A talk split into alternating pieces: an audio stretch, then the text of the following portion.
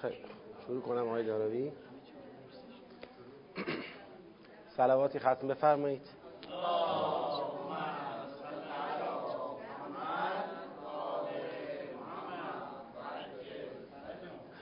اعوذ بالله من الشیطان الرجیم. بسم الله الرحمن الرحیم. الحمد لله رب العالمين وصلى الله على سيدنا ونبينا حبيب اله العالمين ابي القاسم المصطفى محمد.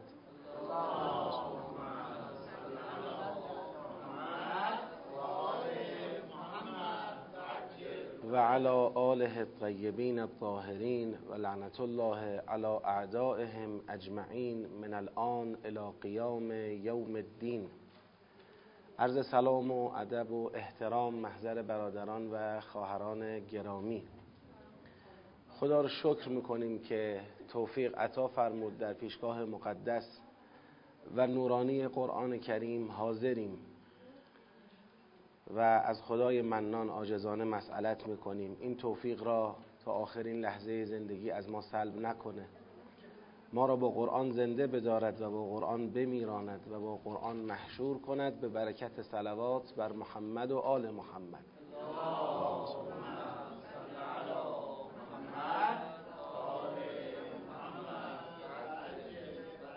باز هم خدا رو شکر می‌کنیم که بعد از وقفه ای نسبتا طولانی از جلسات حضوری هفتگی هیئت قرآن و ولایت که اختصاص داره به تدبر در سوره مبارکه فستاد دو مرتبه این توفیق حاصل شد که در محضر شما قرآن دوستان و قرآن آموزان گرامی باشیم. الحمدلله که شما رو سالم و در عافیت می‌بینیم و آرزو می‌کنیم خدا شر آفات و بیماری ها رو از جامعه اسلامی و ایمانی و از جامعه انسانی دور کنه انشاءالله و یک بار دیگه انشاءالله به ما فرصت بندگی کردن و انس بیشتر با قرآن در شرایط غیر کرونایی رو عطا کنه انشاءالله. خب من یک مقدمه کوتاه دوست دارم بگم و بعد انشاءالله در محضر سوره قرار بگیریم. خدا رو شکر که واقعا تو ماه مبارک فرصتی عطا شد و مباحث جلو رفت و شاید اگر می‌خواستیم هفته به هفته جلو بریم هنوز خیلی باید می‌رفتیم تا به این جاهایی که الان هستیم برسیم. خب این فرصت بهار قرآن در ماه مبارک کمکمون کرد پیش رفتیم. و انشاءالله بتونیم بحث رو با یک سرعت مطلوبی و کیفیت خوبی ادامه بدیم که بار سنگین تدبر در این سوره با عظمت انشاءالله به منزل مقصود برسه. اما مقدمی که می‌خوام عرض کنم اینه. ببینید خب همواره ما از نسبت علوم با همدیگه صحبت می‌کنیم. در بعضی از کتب معرفت شناسی دینی گفته میشه که بالاترین علوم وحی است بعد عقل است بعد تجربه است. حالا بعضیا قبل از تجربه نقل را میارن بعد تجربه است. وحی و عقل و نقل و تجربه. اینی که عرض می‌کنم تو نظام معرفت شناسی آیت الله جوادی آمولی به این شکله ایشون قائلا وحی قرآن رو وحی و بالاتر از عقل معرفی می‌کنن و بعد عقل و بعد نقل. نقل میشه اونچه نقل شده از معصومین علیهم السلام به ما. حالا تا برسد به تجربه. اینا تو نگاه معرفت شناسی بالاخره خیلی روش صحبت میشه. اون بالاترین معرفت چیست و میزان و معیار قرار می‌گیره برای معرفت های بعد خودش و امثال اینها. در همین حوزه یک بحثی وجود داره تحت عنوان اینکه به هر حال دین جایگاهش در علوم تجربی علوم انسانی کجاست؟ نسبت دین با علوم تجربی و انسانی چیه؟ الان مثلا ببینید بحث میشه که آیا در تبابت که یک علم بشری تجربی هست دین جایگاهی دارد یا ندارد؟ آیا مثلا در بهداشت که یک تجربه متراکم بشری هست دین جایگاهی دارد یا ندارد؟ جایگاه دین کجاست؟ خب بعضی ها رفتن به این سمت که اصلا می‌خوان بگن دین خودش متصدی درمان آدم ها هم هست درمان بیماری های جسمیشون. که خب خیلی این مطلب به نظر میاد که حداقل در نگاه قرآنی قابل اثبات نیست.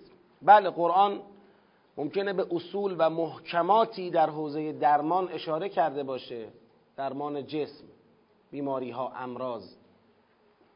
ولی کتاب طب نیست. این روشنه که کتاب طب نیست. حالا از قرآن چند تا آیه ما بتونیم پیدا کنیم یا چند تا مثلا سوره پیدا کنیم که لحاظ کرده مسئله تبابت را یه بحثه. اینکه بگیم قرآن راجع به تبابت بحث کرده یه چیز دیگریه. این نشون میده که دین از اصل و اساس خود را متکفل درمان امراض جسمی ما نمی‌دونه. ممکنه راهنما بدونه. ما را راهنمایی کنه هدایت کنه راهچه نشونمون بده درست حرکت کنیم اینا. اما نمیگه آقا بیاید من نسخه درمان ترما هم خوردی بیا پیش من. مثلا نمی‌دونم تب کردیم بیا مثلا من بهت بگم چیکار کن این بله بزرگان دینی خیلی هاشون علم طب هم داشتن. حالا از ائمه علیهم السلام بگیرید که خب در اوجش داشتن تا علمای عادی در ترازهای بعدی اینا علم طب داشتن. علم طب داشتن اینها دلیل بر این نیست که دین متکفل چیه؟ تبابته مثلا امام معصوم نسخه طبیبانه هم پیچیده. اما معنیش این نیستش که یکی از وظایف امام تبابت است. و ما باید دیگه مثلا برای نسخه های طبی بریم سراغ امام. خب از امام راهنمایی می‌گیریم. حالا بگذاریم. من اصلا تو این مسئله نمی‌خوام خیلی وارد بشم نه اثبات کنم نه نفی کنم. می‌خوام بگم از قرآن بر نمیاد که دین بر عهده گرفته باشد تبابت را. خب اگر بر عهده نگرفته پس دیگه نسبتی ندارد با تبابت قطعا دارد. اگر بهداشت را یا تبابت را یا نمی‌دونم فیزیک را نمی‌دونم شیمی را نجوم را ریاضی را و و و و بر عهده نگرفته یعنی نسبتی هم نداره حتما نسبت داره. این نسبت چیست؟ عرض من اینه. این نسبت چیه؟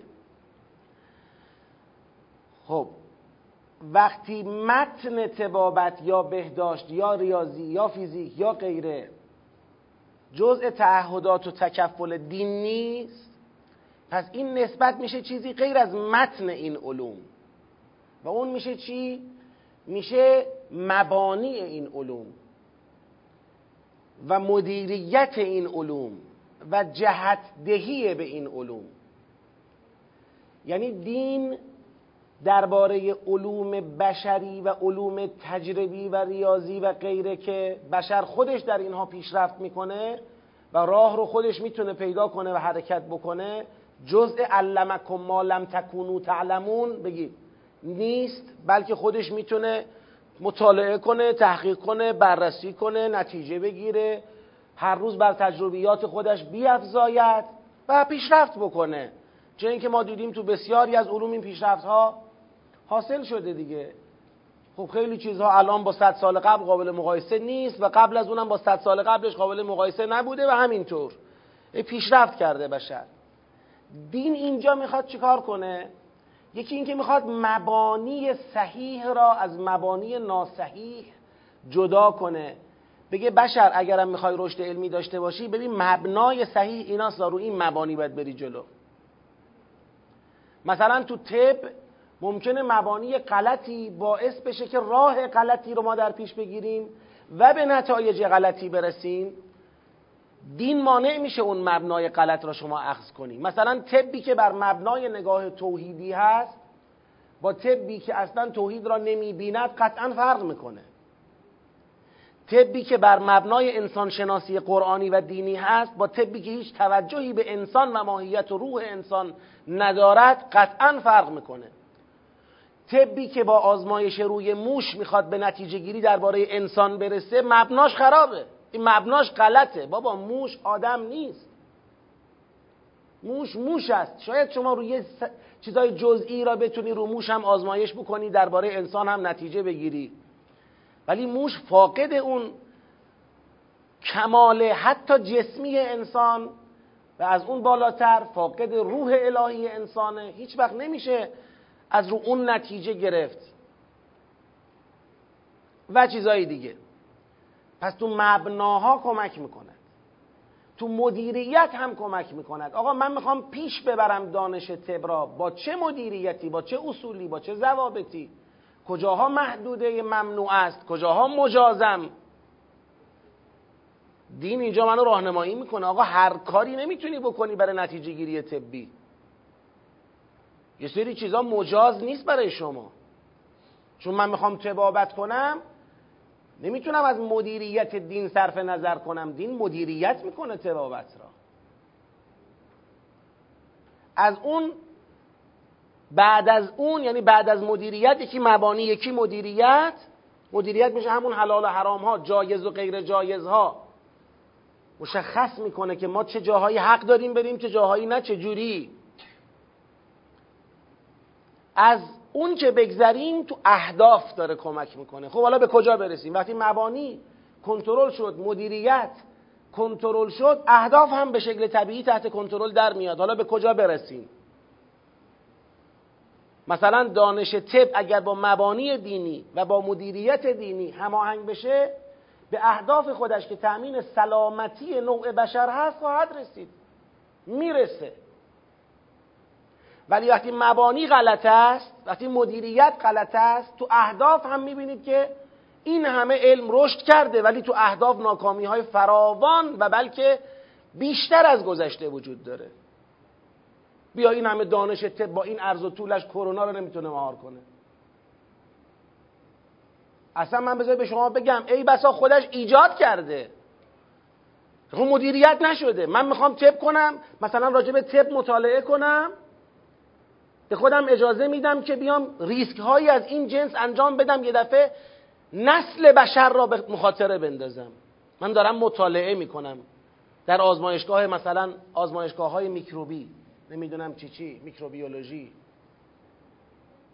بعد یه دفعه دستگل اینطوری به آب بدم. حالا این برای من ثابت شده نیست رو فرض رو فروزی که مطرحه دارم حرف می‌زنم.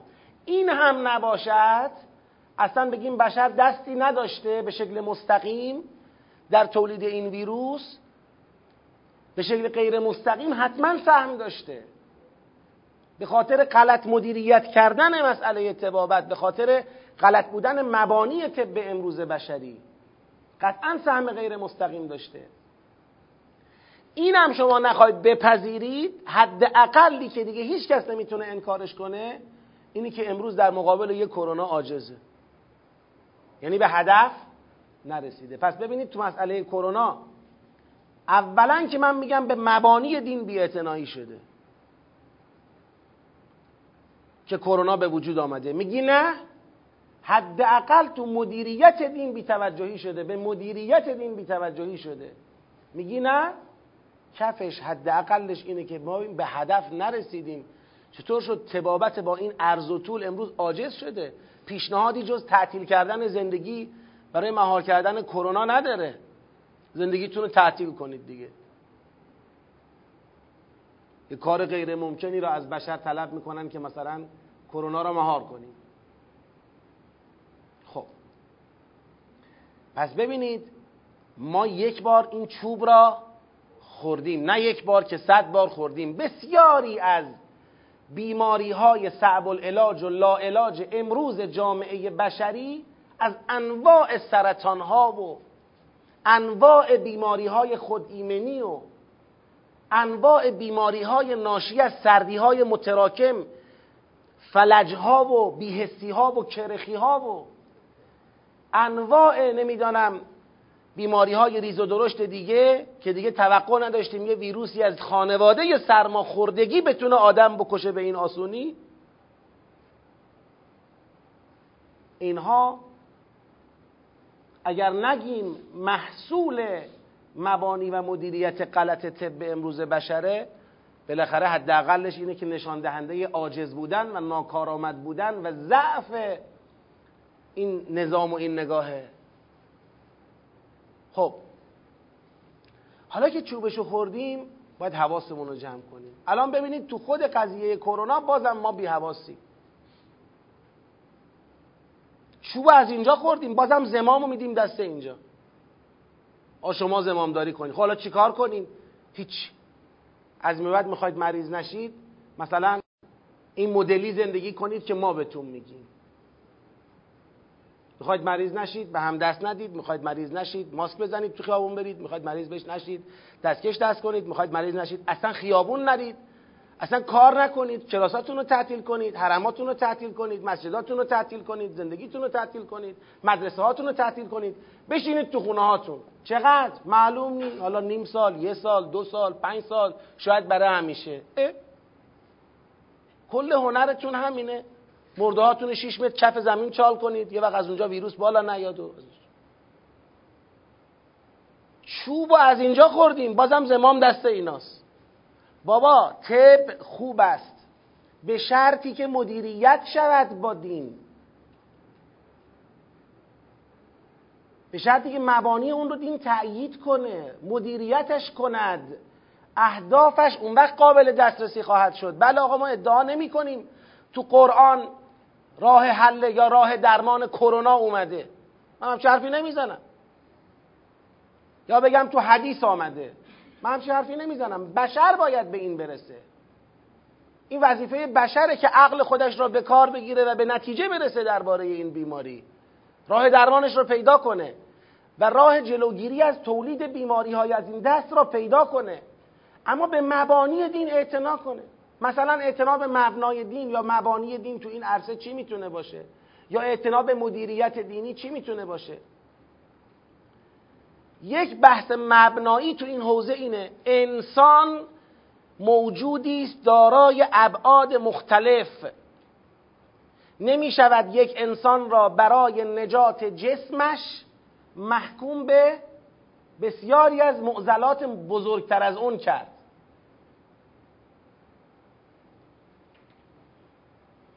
اسمشو می‌ذاریم آقا حفظ جان واجب است. آقا حفظ جان واجب است. منم می‌دونم واجب است. اما حفظ ایمان واجب نیست. کسب روزی حلال واجب نیست. چرا فقط یک چیز؟ انسان رو فقط جسمش می‌بینید. انسان هیچ نیاز دیگری هیچ شعن دیگری هیچ بعد دیگری نداره. شمایی که میگی بشین تو خونه آیا از اون بعد میگی چی بخور؟ چجوری به دست بیار؟ نمیگی. کاری نداری.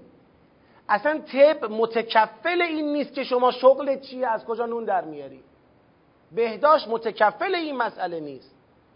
طب و بهداشت متکفل این مسئله نیست که شما سر تحصیل علمت سر نمی‌دونم کسب دانشت سر سله ارهامت ارتباطات اجتماعی چی قراره بیاد. جزء دستور کار طب و بهداشت نیست این مسئله. پس اینکه زمام را به کلی بدم به طب و بهداشت غلطه. زمام باید دست کسی باشد که هم طب و بهداشت رو بتونه لحاظ کنه هم سایر شعونات بشر رو بتونه لحاظ بکنه و بعد بتونه به یه راه حل اعتدالی و صحیح برسه.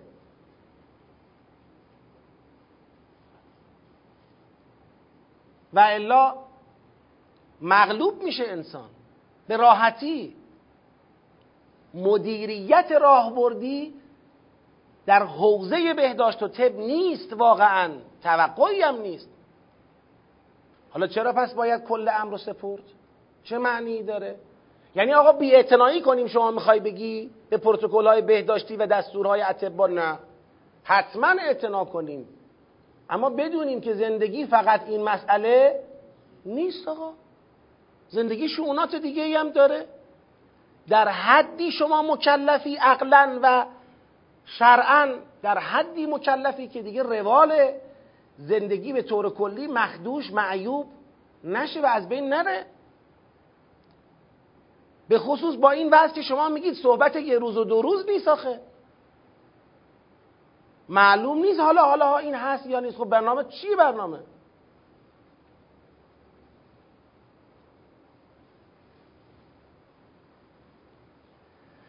این مسئله است که حالا به عنوان یک نگاه مطالعاتی من به شما میدم. نمی‌خوام اینجا الان حکم بدم بگم اعتنا نکنیم. نه خیر ما اعتنا کردیم از این به بعدش هم اعتنا می‌کنیم. منتها در اندازه خودمون دیگه.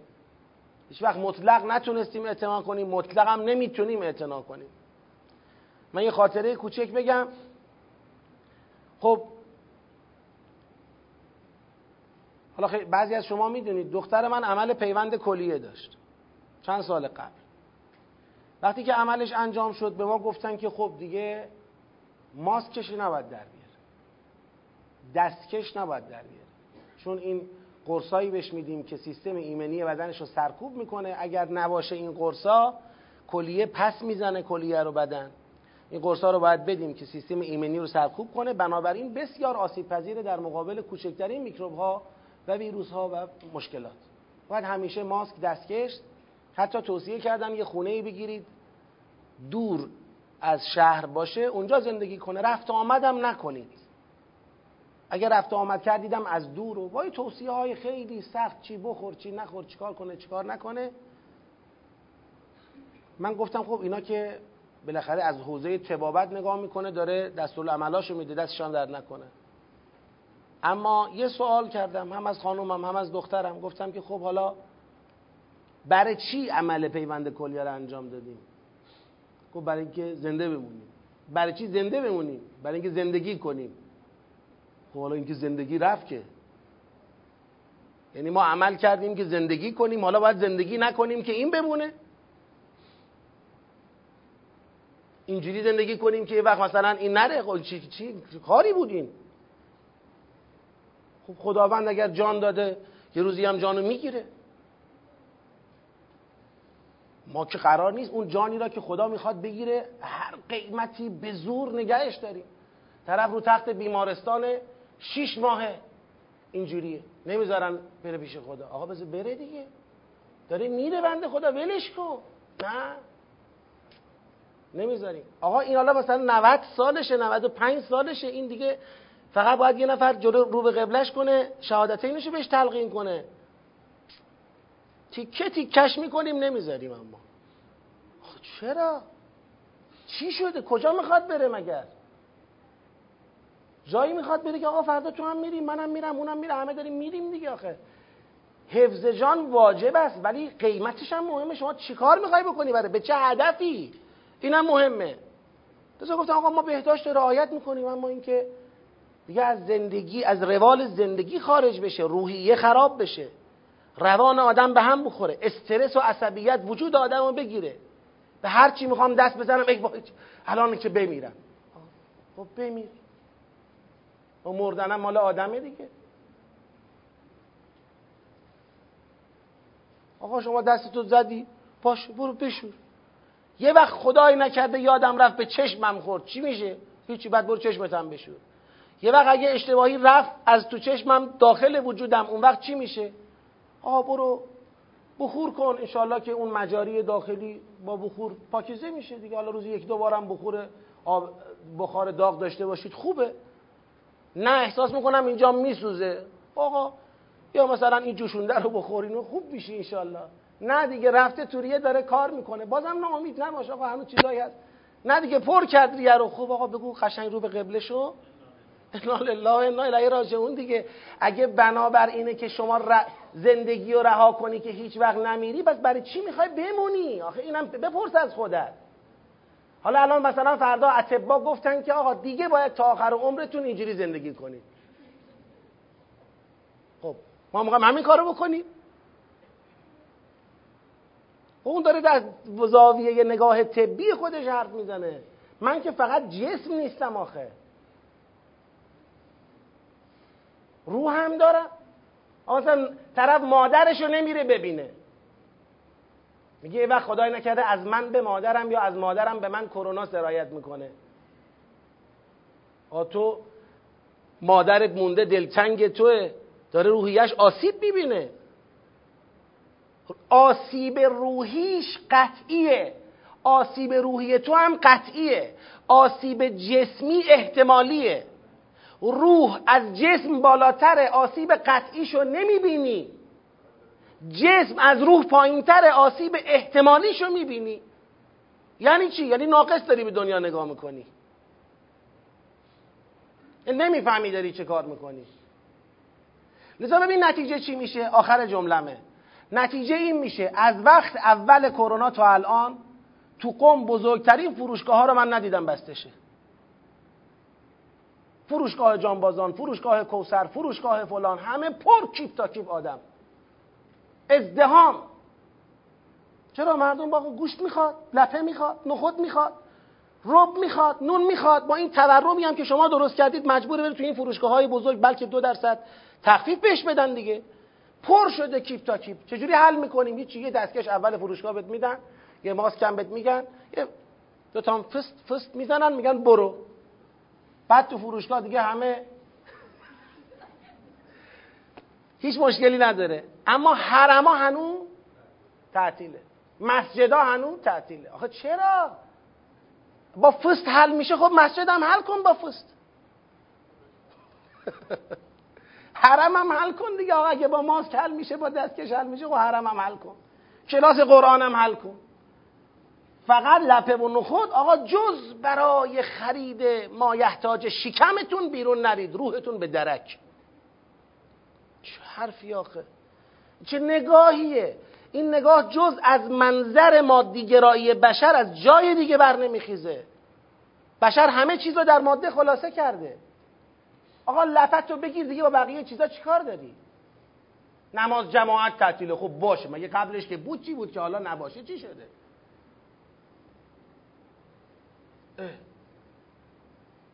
یعنی شما مدیریت را از دست دین در آوردی دادی دست تب آقا تب کارش تبابت نه مدیریت.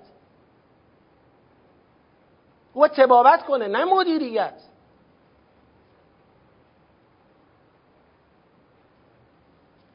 آموزشگاه ها همینطور چیزهای دیگه همینطور سله ارهام همینطور. ما سله ارهاممون رو داریم فقط اینکه به جایی که دست بدیم گاهی مشت می‌زنیم. بعض وقت هم دست میدیم بعد این دستمون رو میشوریم. بچه ها تذکر میدیم قبل از غذا دستاتون رو بشورید. زندگیمون روال عادی شو داره. بیرون میریم فروشگاه میریم خرید می‌کنیم. منتها بیش از گذشته حواسمون به شستن دست به رعایت بهداشت. حالا ماسک هم می‌زنید کار خوبی می‌کنید ولی هیچ اثری نداره دیگه. خودشون میگن اثر نداره. حالا نمی‌دونم چرا شما می‌زنید. یه کاسه داغتر از آشه دیگه. آقا میگه آقا این ماسک هیچ کار نمی‌کنه برات. اون ویروسی که می‌خواد بره داخل بدن شما ابعادش نانوه. این کمتر از این ماسکیه که شما داری می‌زنی. کار ندارم بزنید. الان نمی‌خوام بگم ماسکاتون رو در بیارید. می‌خوام اینو بگم. مردم رو دارن به یه چیزایی خودشون من همون موقعی که به دخترم اون حرفو زدن گفتم ببخشید این قرصا رو که میگی دختر من بخوره باید بخوره که کلیش بمونه اگر نخوره اگر بخوره دیگه میمونه. گفت تصمیمی نداره. گفتم آماری چیزی دارید بدونیم اونایی که خوردن چند درصد مون اونایی که نخوردن. گفت نه اصلا تضمین نداره. ما مورد داریم. مرتب قرصاشو خورده کلیش هم پس زده. قرص بوی توالت میده. دخترم هم این منطق که شنید ما باید زندگی کنیم. همون اول قرصاشو گذاشت کنار. الان سالهای متمادیه این آدم عادی زندگی می‌کنه. ازدواج نباید بکنه بچه دار نباید فلان هزار تا حرف. ازدواجم کرده بچه دارم شده زندگی هم داره می‌کنه. حالا یه روزی هم خدا عجلش میرسونه تموم میشه دیگه. یا اون یا من یا هر کی دیگه. چی مثلا اگر اون خدای نکرده از دنیا بره دیگه بدبخت میشه و ما بدبخت میشه اون داره میره ما پشت سرش میریم. چند روز بعد یا چند ماه بعد؟ یا شاید ما قبل او. کی می‌دونه؟ نمی‌خوام بگم الان پس آقا دیگه قرص نخوریم. نه ها به حرفم این نیست. اینو اشتباه نگیرید.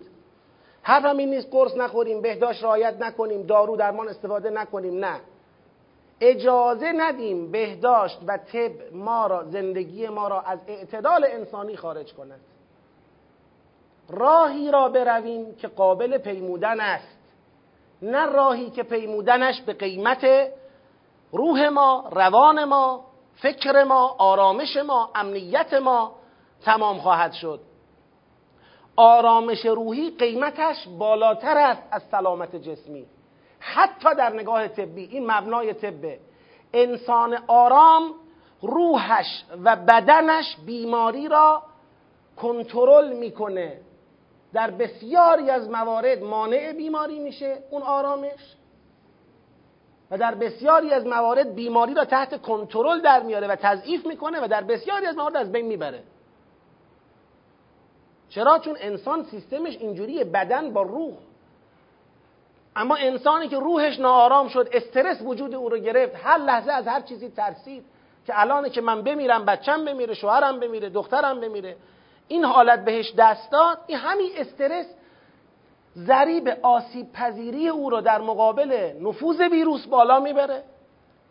قدرت کنترل ویروس رو در صورت ورود به بدن کم می‌کنه و امکان مقابله و برخورد رو از بین می‌بره تا حدی. خب این جزئی از علوم تبابته. چرا بهش بیاعتنایی باید بشه؟ بگذاریم طولانی شد حرفم. این حرف رو بالاخره تو دل داشتیم که شما رو دیدیم بگیم. حالا الان ما کلاس قرآن رو انداختیم بعضیا خب اسمس دادن اینا که کاش کار این کارو نمی کردید حفظ جان واجب است اینا. حالا من به اونا در جواب فعلا پیامکی همینقدر گفتم که آقا ما اون وقت که بستیم به دستور مراجع بهداشتی و درمانی و غیره این کار کردیم الان هم اونا آزاد کردن. ما دیگه کاسه داغتر از آش نمی‌تونیم بشیم که حالا اونا آزاد کردن. نه ما خود به شکل خودجوش و داوطلبانه دیگه برای همیشه بمونیم تو خونه هامون. نه ما همچین کاری نمی کنیم اما شرکت در جلسات اختیاری هر کس احساس می‌کنه خطر براش داره خب نیاد به هر دلیلی خب بعضیا به خاطر شرایط سنی بعضیا به خاطر شرایط جسمی بعضیا به خاطر شرایط خانوادگی واقعا مصلحتشون نیست از خونه بیرون بیان تو این شرایط. خب الحمدلله ما پخش زنده هم گذاشتیم میگیم اگر کسی نمی‌تونه بیاد خب از پخش زنده استفاده کنه ارتباط داشته باشه. هیچ دعوایی هم نداریم هیچ قهرم نیستیم ناراحت هم نیستیم. ولی می‌خوایم بگیم شما به ما اعتراض نکنید که چرا حالا کلاس رو انداختید. خود خب چیکار کنیم دیگه؟ کلا تعطیل کنیم بریم. یعنی دیگه تموم قرآن تموم شد چون حالا کرونا اومد. چه حرفیه؟ ما به این مبنا اعتقادی نداریم به این شکل. بله حالا بازم تابع قانون هستیم. فردا مراجع قانونی بگن آقا باید ببندید. باش بازم ما میبندیم. هرچند راضی نیستیم به این تصمیم. چه اینکه اولش هم راضی نبودیم. من از روز اول به تعطیلی یک روزش یک ساعتش راضی نبودم. معنی نداره تعطیل کردن. شما باید بیشتر رعایت بهداشت بکنی. با سر کلاس نشستن که آدم کرونا نمی‌گیره که. بله آدم اگر دستش آلوده بشه پاکیزش نکنه احتمال گرفتن کرونا هست. بیشتر دست اونو بشوریم و اینا. حالا تازه هر کی هم کرونا گرفت مساوی این نیست که بمیره. آقا من خودم دو سه بار کرونا گرفتم رفت. همه الان گرفتن خیلی ها گرفتن خودشون خبر ندارن. خوب شدن تموم شده. بعدش هم خب دیگه حالا کرونا هم نمیره نکشه یه چیز دیگه بیکشه دیگه. خب بگذاریم این صحبت رو زمینه کنید به صحبت هایی که به شکل مجازی تو هیئت مجازی قبل از عید ما داشتیم به صحبت هایی کردیم در بحث علم و دین. این صحبت به اون صحبت زمینه بشه. این گفتار دومه. گفتار اول بحث نسبت علم و دین. اونجا انجام شده که اساسا یه رقابت درست کردن بین علم و دین و بعد دینه که همش باید خودسانسوری کنه محافظه کاری کنه که نکند متهم بشه به ضدیت با علم. علم هیچ به هیچ کی لازم نی جواب بده که با دین زد هست نیست. اصلا علم آزاد. اون آزاده فقط دین بدبخت باید بگه که بله من تو رو قبول دارم تو هم قبول دارم تو رو همه رو قبول دارم. و برای قبول داشتن باید در مقابل همه تسلیم بشه. این چه نگاهی بر بشر تحمیل شده. این از, از آثار قرون وسطا و جنگ های بعد از دوران قرون وسطایی و اتفاقات بعدشه. هنوز باقی مونده. خب اما سوره مبارکه پستات رو ما الحمدلله خدا توفیق داد تو ماه رمضان آمدیم جلو تا آیه 235 رو رفتیم. بحث چی بوده تو آیات آخری که ما درش هستیم؟ اگه یادتون باشه من دیگه خیلی عقب نرم. بحث ما قتال بود زیل بحث قتال کتب علیکم القتال. خداوند اومد به خمر و میسر پرداخت. اونجا اشاره کردیم که خمر و میسر رو چرا بهش می‌پردازه؟ که جامعه به آرامش روانی برسه عفو تو جامعه حاکم بشه. نه جنگ و دعواها سر خمر و میسر. بالاخره مشروب و قمار قهرن انسانها رو به اختلافات زیادی می‌کشه. به دنبال تأمین عفو بود. همونجا گفتم عفو را چرا دنبال می‌کنه؟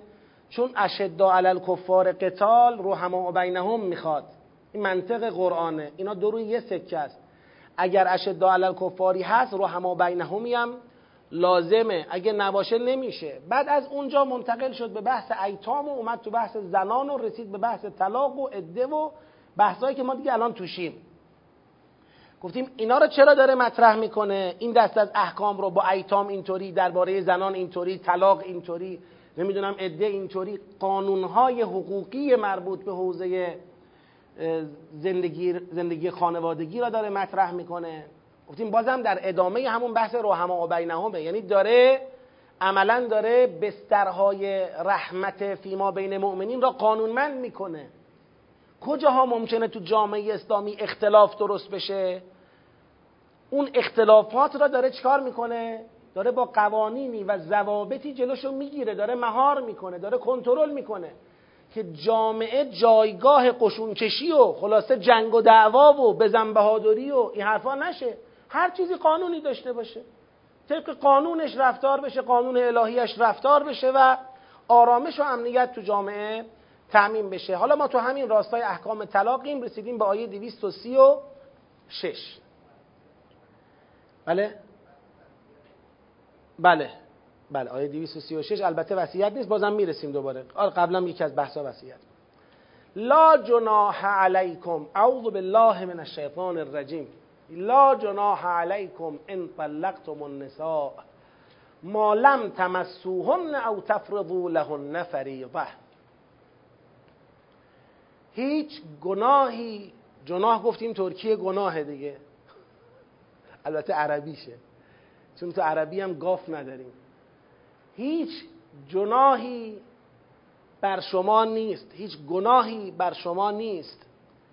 این طلقتم النساء اگر زنان را طلاق بدهید ما لم تمسوهن او تفرضوا لهن فریضه. مادامی که با اونها رابطه زناشویی نداشتید یا برای اونها فریزه ای را یعنی فریزه اینجا منظور مهر واجبه. برای اونها مهر واجبی را تعیین نکردید. یک سوال رو جواب. سوال در حقیقت اینه. آقا من با کسی ازدواج کردم. کسی با کسی حالا من ازدواج نکردم. کسی با کسی ازدواج کرده. خب؟ اما هنوز با او وارد زندگی مشترک نشده. هنوز رابطه زناشویی با او نداشته. می‌خواد طلاقش بده. جایزه؟ بله جایزه. آقا کسی با کسی ازدواج کرده هنوز مهریه برای او تعیین نکرده. فقط سیغه بدون مهریه خوانده شده. آیا اگه بخواد طلاقش بده جایزه؟ بله جایزه. یه سوال فرعی. مگر میشه با کسی ازدواج کرد بدون تعیین مهریه؟ جواب بله. ازدواج بدون تعیین مهر یعنی سیقه عقد بدون تعیین مهر جایزه و محرمیت ایجاد می‌کنه. اما تا قبل از تعیین مهر نمی‌تونه وارد زندگی زناشویی بشه. اگر شد چی میشه؟ ازدواجشون باطل میشه. نه. مهر المثل باید بده. یعنی شما اگر هیچ مهری هم تعیین نکنی تو ازدواج فقط این خانوم به آقا بگه زوج تو کل نفسی آقا بگه قبل تو. هیچ. مثلا تعیین مهریه هم نباشه. مشکلی نداره. فرصت دارند مهریه را بعد از ازدواج مثلا یه هفته بعد دو هفته بعد یه ماه بعد. مهریه رو با هم به توافق برسن آقا ما یه زوج تو که قبل تویی داشتیم هنوز مهر رو با هم توافق نکردیم. با هم میریم تو پارک میشینیم اونجا تعیین می‌کنیم. نشد میریم یه جای دیگه. بالاخره صحبت می‌کنیم دیگه. خانواده ها خودمون تا ببینیم به چه نتیجه ای می‌رسیم. حالا اگر مهریه تعیین نکردیم ولی زندگیمون شروع شد تکلیف چی میشه؟ آقا شما تا قبل از ورود به زندگی مشترک اگه مهریه تعیین کردید که کردید. اگر تعیین نکردید دیگه مهرال مثل لازم میشه. مهرال مثل یعنی چی؟ یعنی میرن پیش حاکم شهر میگن یه خانومی مثل ایشون اگه بخواد با یه آقایی مثل ایشون زندگی بکند مهریه متعارفش چقدره؟ این میشه مهرل مثل دیگه اون به عنوان مهر تعیین میشه. دیگه در اختیار زن و شوهر نخواهد بود. پس اگر خودشون تعیین کردن تا قبل از زندگی که کردن؟ زندگی مشترک. نکردن بعدش می‌تونن تعیین کنن. ببخشید بعد از زندگی زناشویی دیگه باید به حکم محرول مثل عمل بشه.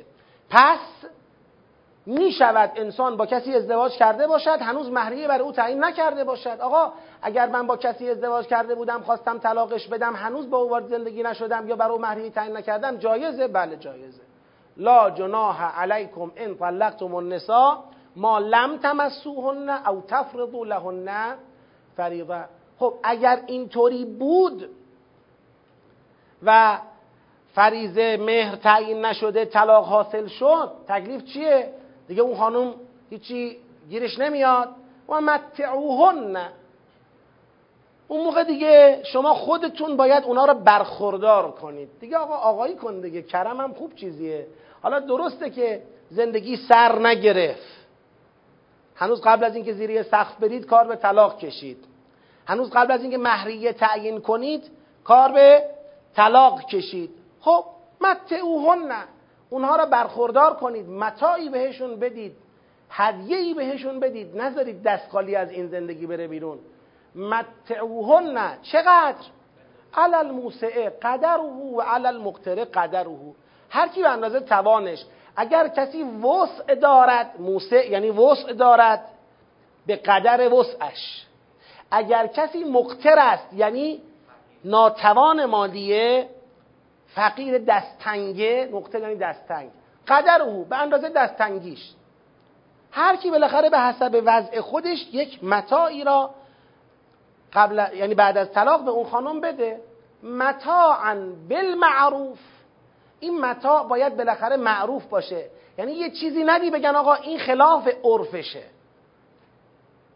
شما مثلا می‌خوای حالا به این خانومی که باش ازدواج کردی مهر تعیین نکرده بودی طلاقش دادی می‌خوای یه چیزی بدی؟ مثلا دست می‌کنه تو جیبش مثلا یه هزار تومنی چیزی. او هزار تومن عرفش نیست دیگه آخه. این هزار تومن چی آخه؟ عرفی داره دیگه هر چیزی. حالا در حد عرف حالا من عرف تعیین نمی‌کنم. عرفای من سنگینه معمولا. خب؟ یا مثلا اگر البته عرفش هم با لحاظ موسع و مقترا شما که آدمی مثل تو دیگه آقا هزار تومن نه دیگه آقا. تو باید حداقل یه تومن می‌دادی دو تومن می‌دادی ده تومن می‌دادی. یا آقا این منده خدا اگه ده تومن هم داده خیلی داده. دستش درد نکنه دیگه آقا. تو خودت قبول کرده بودی همسر ایشون بشی دیگه باید فکر اینجاهاش هم می‌کردی دیگه حالا همین ده تومن هم گیر آورده خب. حقا علی المحسنین این یه حقی است تعیین شده است بر محسنها نیکوکاران. یعنی این از مصادیق احسان و نیکوکاریه که انسان اگر با کسی ازدواج کرده قبل از اینکه با او وارد زندگی زناشویی بشه و برای او مهریه تعیین بکنه از او جدا شده بالاخره متاعی به او بده بالمعروف این حقا علل محسنین حقی بر نیکوکاران است. کی بود سوال داشت؟ بفرمین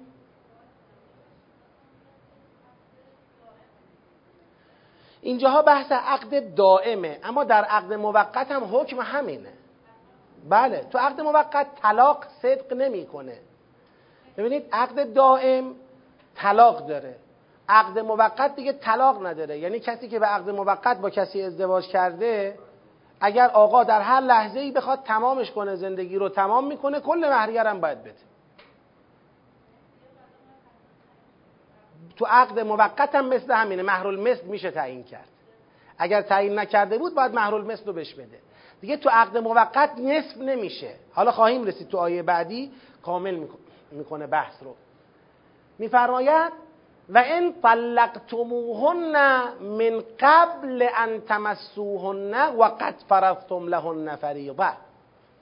یه حالت این بود که شما خانمی رو طلاق میدی قبل از اینکه او را مس کرده باشی یعنی زندگی زناشویی با او داشته باشی و قبل از اینکه برای او مهریه تعیین کنی. هیچ کدوم از این دو کار انجام نشده. اما یه حالت دیگر این است که زندگی زناشویی شروع نشده. من قبل ان تمسوهن. ولی وقت فرضتم لهن فریزه ولی مهریه تعیین شده که الان تو عرف ما معمولا اینطوریه. مهریه رو دیگه به ازدواج کاملا چه می‌کنیم؟ متصل می‌کنیم. همون موقعی که ازدواج انجام میشه مهریه هم داره تعیین میشه. آقا مهریه تعیین شده زندگی زناشویی شروع نشده. در این صورت تکلیف چیه؟ بازم متعوهن علی الموسع قدرهوه و علی المقتر قدرهوه. نه. اگر مهریه تعیین شده اما هنوز زندگی زناشویی شروع نشده فنصف ما فرزتم نصف مهریه رو بهشون بدید. مثلا مهریه بستن چهارده سکه زندگی زناشویی شروع نشده طلاق شد. طلاق داد. آقا خانم رو طلاق داد. هفت سکه رو بدید نصف ما فرفتم الا ان یعفونه. مگر اینکه اون خانمای مطلقه ببخشن. یعنی خدا داره کد میده میگه بابا دیگه حالا نشد دیگه. شما هم گیر نده به این گرفتن نصف مهریه. الا ان یعفونه. مگر اون خانم مطلقه ببخشد. او یعفو والذی بیده عقدت النکاح. یا کسی که عقد نکاح به دست او بوده ببخشد. یعنی ولی. ولی. یه وقت خانم خانم رشیده بالغه ایه که عقدشو خودش انجام داده. یه وقت خانم خانومیه که باید کی براش تصمیم می‌گرفته؟ در تعیین مهر در ازدواج. ولی او داشته تعیین می‌کرده. پدر او مثلا. حالا این هنوز مثلا سنش در حد رشد نیست که ببخشد یا نبخشد. یک ولی دارد او ولیش تصمیم می‌گیره. این بستگی داره به اینکه به سن رشد رسیده یا نرسیده. او یعفو والذی بیدهی عقدت النکاح. اگر اینا خانوما بخشیدن یا اون که ولی بوده کار دست او بوده نکاح دست او بوده او بخشید که بخشید. اما نبخشید نصف ما فرستم رو باید بدید نصف مهریه رو باید بدید. حالا چیکار کنیم؟ خدای ببخشیم یا نبخشیم؟ و ان تعفو اقرب للتقوا خدا میگه بالاخره ببخشید به تقوا نزدیکتره. چطور به تقوا نزدیکتره؟ چون این مهریه در ازای یک بهره است که اون آدم باید بالاخره از زندگی زناشویی میداشته. خب او که بهره ای نداشته. درست معامله رو به هم زده نصفش رو باید بده. ولی دیگه شما هم این پول رو نخورید بهتره. این زندگی سر نگرفته زندگی زناشویی آغاز نشده دیگه شما هم این مهریه رو ببخشید به تقوا نزدیکتره. و ان تعفو اقرب للتقوا. رو همین حساب خدا میفرماید ولا تنسوا الفضل بینکم. بین خودتون فضل را بزرگواری را فراموش نکنید. یعنی از باب اینکه حق و حق و اینا خیلی نکنید. اگر یه جایی را داره بگذرید بگذرید دیگه. لا تنسوا الفضل بینکم. فضل و بزرگواری را بین خودتون فراموش نکنید. ان الله به ما تعملون بصیر. خدا به اون چه عمل می‌کنید؟ بیناه. می‌بینه. یه جوری عمل کنید اون می‌بینه خوشحال بشه. بگه باری کلا این بنده من بنده تماعی نبود. یا بنده مثلا فرض کنید تما نه که اگر کسی نصف مهریه رو گرفت تماعه ها یعنی با تقوایی بود اینجوری بگم بهتره. این بنده من تقوای بیشتری به خرج داد. آره. کیسه ندوخت دیگه. از این قبل این قضیه با اینکه حقش بود شرعا حلال بود اما چون زندگی سر نگرفت گذشت. نمی‌خوام. ولش کن. خب پس این حکم این دوتا آیه معلوم شد چیه؟ بله.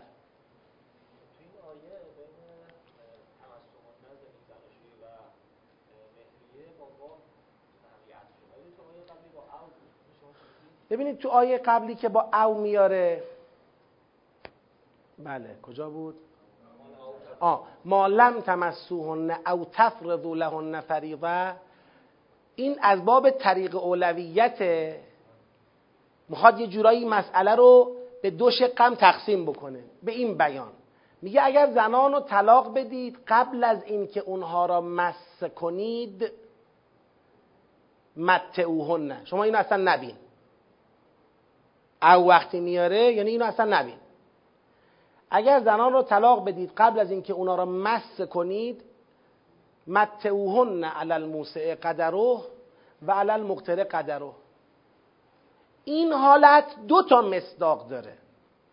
یه مصداقش اون وقتیه که او را مس نکردید و اصلا مهریه تعیین نکردید که اون با این حالت کامل میشه.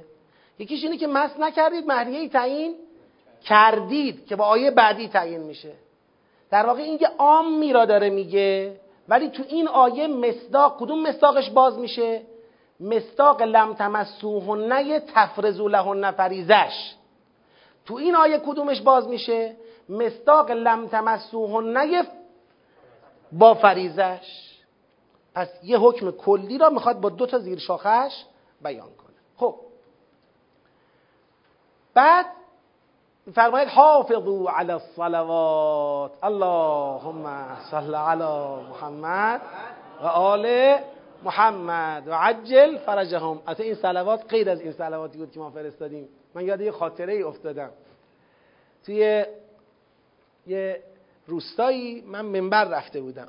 خیلی هم اهل اون روستا منو دوست داشتن.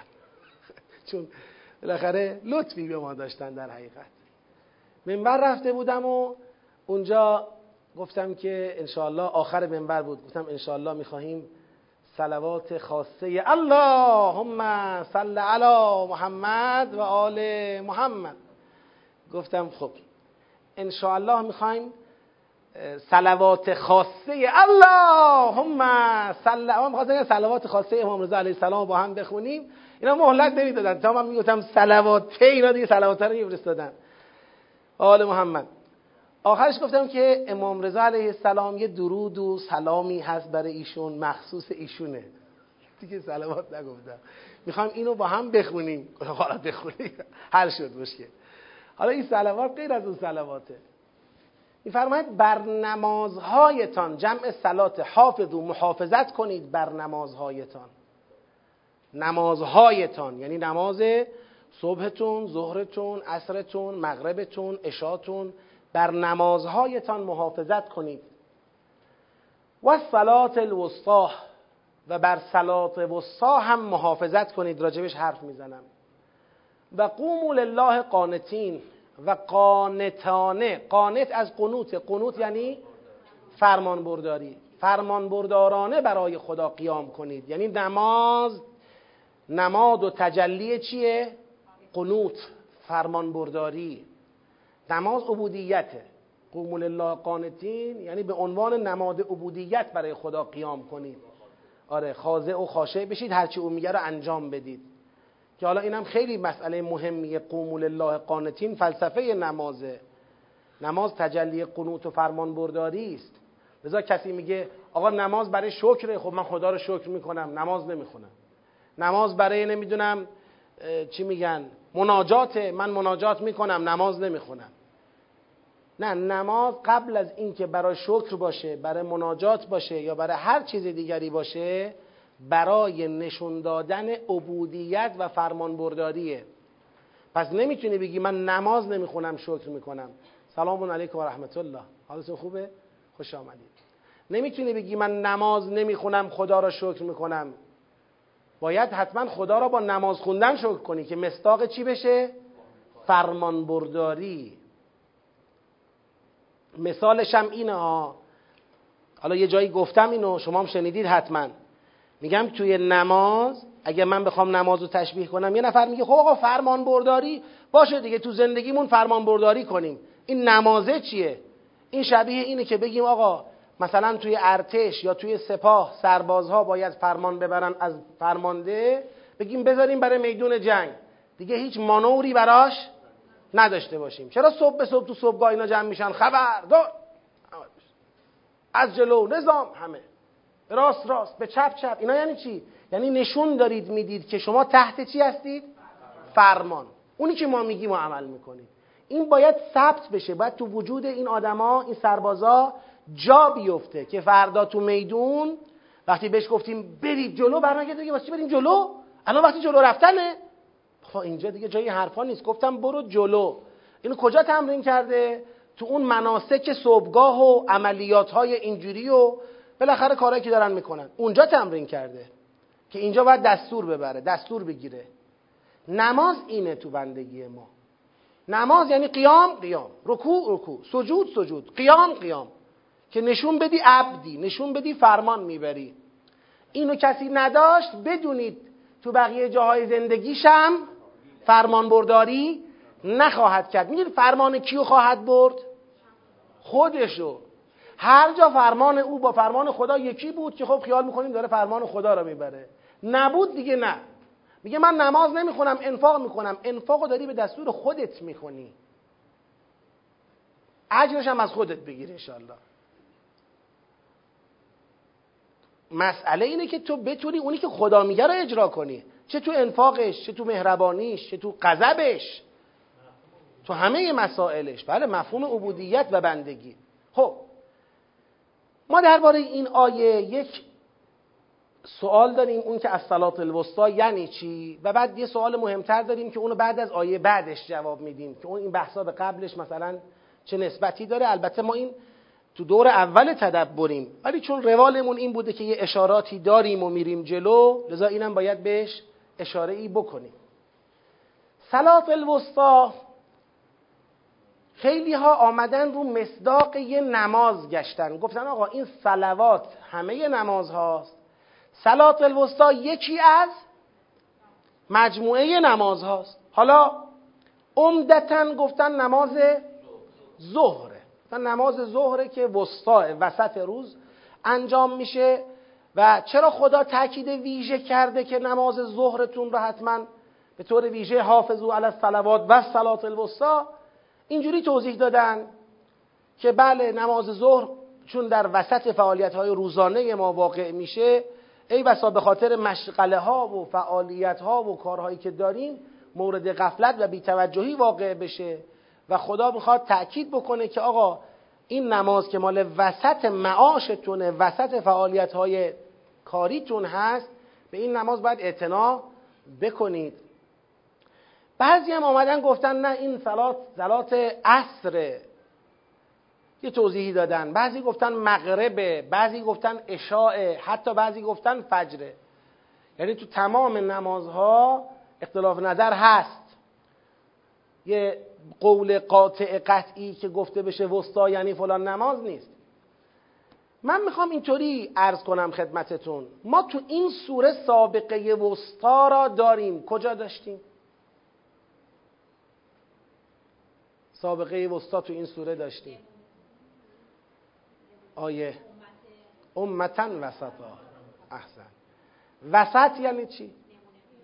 یعنی تراز معیار. امت تراز امت معیار. امتی که از افراط و تفرید چیه؟ به دوره. همونیه که باید باشه. حافظو علی الصلوات. یعنی که بر نمازهاتون محافظت کنید. این محافظت کمیه. یعنی هیچ نمازی را نباید فوت بدهید. تمام نمازهای واجبتون رو باید به جا بیارید. اما صلات الوسطا میشه حافظو علی صلات الوسطا اینجا صلات معنی مصدری داره. یعنی محافظت کنید از نماز خواندن معیار نماز خواندن تراز. نماز تو همه امتها بوده.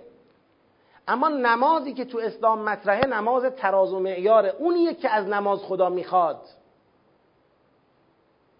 از این نمازی که خدا براتون معین کرده چیزی کم نذارید. چیزی بهش اضافه نکنید. نماز صبح دو رکته. دیگه دو رکت بخونید. نگو حالا من امروز خیلی حالم خوبه می‌خوام شیش رکت نماز صبح بخونم. اینطوری نیست. امروز حال ندارم یه رکت می‌خونم. اینطوری نیست. با همون کیفیتی که براتون تعریف شده نماز بخوانید صلات الوسطا یعنی این. شاخص. معیار تراز مورد قبول تنظیم شده. در حقیقت دستور است به رعایت کیفیت احکامی نماز. نمازی اصلی دارد حافظو علی الصلوات. یک کیفیت و نحوه ای دارد. اون نحوه را به شکل تراز و معیار خدا برای شما چیکار کرده؟ تعریف کرده. طبق اون نماز بخونید. از خودتون به نماز چیزی اضافه و یا از نماز کم نکنید یا در اون تغییر ایجاد نکنید. همونی که به شما دستور دادن اجرا بکنید. چرا؟ چون قانت قراره باشید دیگه. قوموا لله. قانتین دیگه. آقا تو همه چیز نماز باید قانت باشی. آقا من امروز عشقم می‌کشه به جای سوره حمد تو نماز سوره اعلا بخونم. آقا گفتن حمد بخوام. اونی که دستور دادن رو بخوان اینکه من امروز اجای حمد می‌خوام اعلا بخونم. از خودت چیزی نباف. من امروز اینقدر رکت فردا اونقدر رکت نه اینطوری نیست. قانون داره. می‌خواد بگه نماز خوندن تراز داره معیار داره قانون داره. هم باید بر اصل نمازها محافظت کنید هم بر کیفیت نمازها محافظت کنید. صلات چون معنای مستری داره وسطا چون در این سوره سابقه داره به معنای تراز و معیار پس لزومی نداره بیاید سراغ یکی از نمازهای یومیه. بگید نماز ظهر. یا نماز عصر یا نماز مغرب یا نماز عشا یا بر کیفیت نماز خوندن و قوموا لله قانتین تو اصل نماز و کیفیت نماز قانت و فرمان بردار باشید فرمایشی داشتید؟ بله؟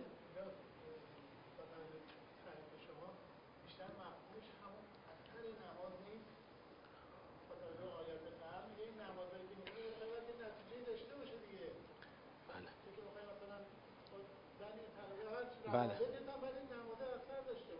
بله. نه ببینید لازم نیست برای این ارتباطی که میفرمایید وسطا را به اثر بزنیم. وسطا به خود نمازه. اما اگر شما محافظت بر نمازها و نماز وسطا کردی اون اثر را قطعا دارد. یعنی نمازی نماز مؤثر است تو اون هدفی که خدا داره که نماز وسطا باشه طبق تراز و معیاری که خدا تعریف کرده باشه. نماز من درآوردی و باری به هر جهت و دل بخواهی نباشد. این مسئله مهمیه. آیه بعدم ببینیم چون تکمیل می‌کنه بحث رو. فان خفتم فرجالا او رکبانن این یعنی چی؟ این اتفاقا شاهدی بر همون بحث وستاست که من عرض کردم. میگه نماز به شکل کلی باید نماز وسطا را بخونی. چیزی نمی‌تونی از نماز بکاهی زیاد کنی. باید طبق همون دستور عمل اجرا بشه. اما تو یه حالتی ممکنه بسته به شرایطی که توش واقع شدی از حالت وسطا چی بشود؟ خارج بشود بشکند. چجوری؟ در حالت خوف. خوف یعنی شما تو جنگی مثلا آقا گفتن نماز می‌خونی کفشو در بیار. الان جنگ نمی‌تونم. من کفشو در بیارم هر لحظه دشمن حمله می‌کنه بعد بدو هم نمیشه. خب در نیار. گفتن نماز می‌خونی سلاح زمین بذار. الان دارم نماز می‌خونم باید سلاح هم دوشم باشه. نماز می‌خونی رکوع کن. الان من رکوع برم معلوم نیست یه سنگی یه تیری به من اصابت می‌کنه. بعد حواسم به اطراف باشه. خب رکوع نکن. سجده نمیشه الان خب نکن. الان بعد همینجور که راه میرم اصلا امکان توقف نداریم. نماز فجر داره میگذره ما باید بریم این خاکریز رو رد کنیم. همینجور راه رفتنه بخون. اینجا من درازکشم سینه خیزم. اصلا گفتن سرتون رو بلند کنید قناسه زده. همونجور درازکش بخون. در حالت خوفه که دیگه نماز وسطا از شما چی میشه؟ برداشته میشه. به اندازه توانتون رجالن. یعنی ایستاده رو پا. حالا چه واقف وایستاده باشی چه راه بری. رجالن. چه ایستاده چه در حال راه رفتن. او رکبانن چه سوار؟ رو از سواری رو ماشین سواری تو نفربر سواری. نماز وسطا رو نمیشه تو ماشین بخونی. بعد بیای بیرون رو به قبله قبله رو پیدا کنی رو به قبله وایسی با آدابش با اصولش بخونی. اما الان شرایط اونجوری نیست. شرایط اضطراره. تو ماشین داری می‌خونی خب بخون. نماز وسطا رو باید در صورتی که آب هست با آب وضو بگیری بخونی. الان نمیشه. خب تیمم کن بخون. تیمم هم نمیشه. الان اصلا من دسترسی به خاک ندارم. آقا این دستتو بزن رو کلت ولی خب بخون نماز تو یه کاریش بکن. از تو ساقط نیست اصل نماز. اونی که الان بله تو شرایط خوف ساقطه اون وستاشه که ساقطه. به خاطر شرایط خوف. فاذا امنتم پس وقتی که به امنیت رسیدید من خیلی تعجب می‌کنم. نمی‌دونم براتون پیش اومده تو بیمارستان بستش بشید یا نه. تو بیمارستان قشنگ مسلمان نماز ساقطه. قشنگ. حالا اتوبوس بذار برسیم بهش. اتوبوس که خودش قصه ایه. نماز قشنگ. تو بیمارستان ساقطه. میگن به دلمون نمیچسبه. همه جا نجسه همه جا خونیه. بابا نماز مال دلت نیست مال پروردگارته نشانه عبودیتته. با همون حالی که می‌تونی در همون شرایطی که می‌تونی نماز تو به جا بیار. یه بار من توی بیمارستانی تو تهران بستری بودم گفتم وقت نماز شد گفتم آقا می‌خوام نماز بخونم خب امکان وضو و اینا نبود. گفتم که تیمم برای تیمم خاکی چیزی. کل بیمارستان در به در شد یه تیکه گیر بیارن یه چیزی برای ما که داشت تیمم کنیم. کل بیمارستان. نبود اصلا. گفتم یعنی هیچ کی اینجا نماز ما اصلا ندیدیم. نه کسی نماز نمی‌خونه. بیمار جماعت نماز نمی‌خونه که دیگه بیماره دیگه. حالا البته این مبالغه هم که می‌کنیم نیست بعضیا واقعا مقیدن ولی متاسفانه خیلی ها می‌بینیم. مقید نیستن میگن میریم خونه قضاشو می‌خونیم. اینطوری نیست نماز به این سادگی ساقط نمیشه. ما داریم میگه تو دریا داری غرق میشی نماز تو بخون. یعنی این بحث مبالغه ای ها. یعنی دیگه شما ببین تو غرق تو حالت غرقت هم فکر نکن نماز از گردنت ساقطه. چه رسد به بیماری چه رسد به جنگ. حالا هر اینا که حتما باید اتوبوس ها که دیگه وا صبح مثلا اتوبوس وای میسه. حتی بعضی اتوبوس ها رو که تو باید وای سونی وایسادنی در کار نیست که. التماسش کنی آقا بابا من مسلمونم. سر جدت وایسا ما نمازمون رو بخونیم. بعدش آقا نماز. نماز. خیلی اشکال داره ها.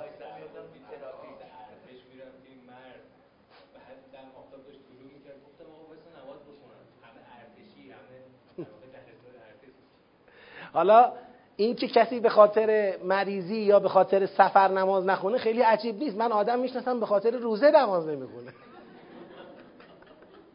میگه چون من روزه هستم حال نماز ندارم. آه خیلی خوبه. دستت درد نکنه.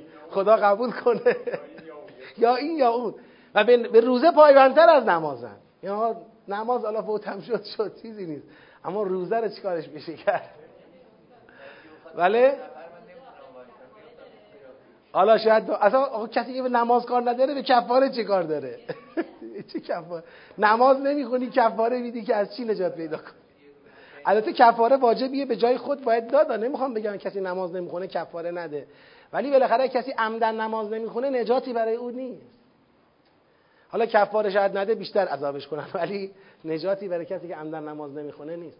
فان خفتم فرجالا او رکبانا اگر خوف حاصل از جنگ حاصل شد بله وسطا را می‌تونی بشکنی رجالن یا رکبانن نماز بخونی یعنی یا در حالت ایستاده را رفتن یا هم در حالت سواره.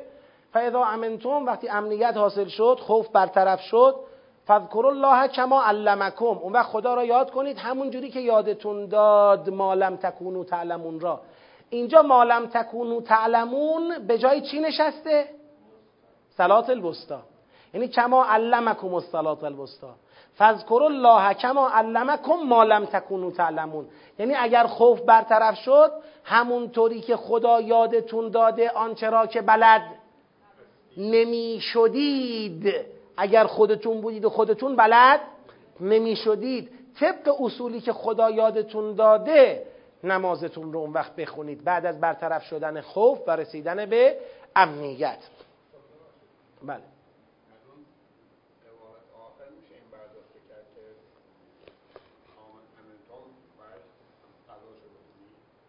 نه نه نه نه. نه نه این فذکر الله نه اینکه به جای اون رجالن و رکبانن. یعنی دیگه از اینجا به بعد که امنیت حاصل شد دیگه طبق صلات بستا بله بله بله. حالا اینکه باید قضا بشود یا نشود تو فقه برای ما تعیین می‌کنن. اما از این آیه نه قابل استفاده نیست. این آیه ناظر به اینه که شرایط خوف برطرف شد باید طبق روال عادی به صلات وسطا بپردازید. خب ببینید آیه بعد رو راجع دو مرتبه چیه؟ دو مرتبه مردی مرده زنش مانده در حالی که ما داشتیم عین همین الذین یتوفون رو ببینید چند آیه قبلتر نگاه کنید. الذین یتوفون منکم و یدرون ازواجن. باز اینجا اومدیم رسیدیم بعد از این بحث سلات دو مرتبه به همین مقوله. یعنی دو مرتبه برگشتیم به مقوله خانواده و احکام خانواده. پس معلوم شد بحث حافظو علی الصلوات و صلات الوسطا و بعد فاین خفتم فلان این دوتا آیه حالت چی دارن اینجا؟ به این چی میگن؟ معترضه دارند یعنی این دوتا آیه حافظو علی الصلوات و صلات الوسطا و قومون الله قانتین فاین خفتم فرجالا او رکبانن این اومده تو دل بحث احکام خانواده معترضه گونه بیان شده. ما تو قرآن موارد معترضه دیگه ای هم داریم. فقط اینجا نیست. معترضه به چی میگن؟ معترضه به بحثی میگن که شما یه وقت وسط یه موضوعی داری بحث می‌کنی بنا به یه حکمت و دلیلی.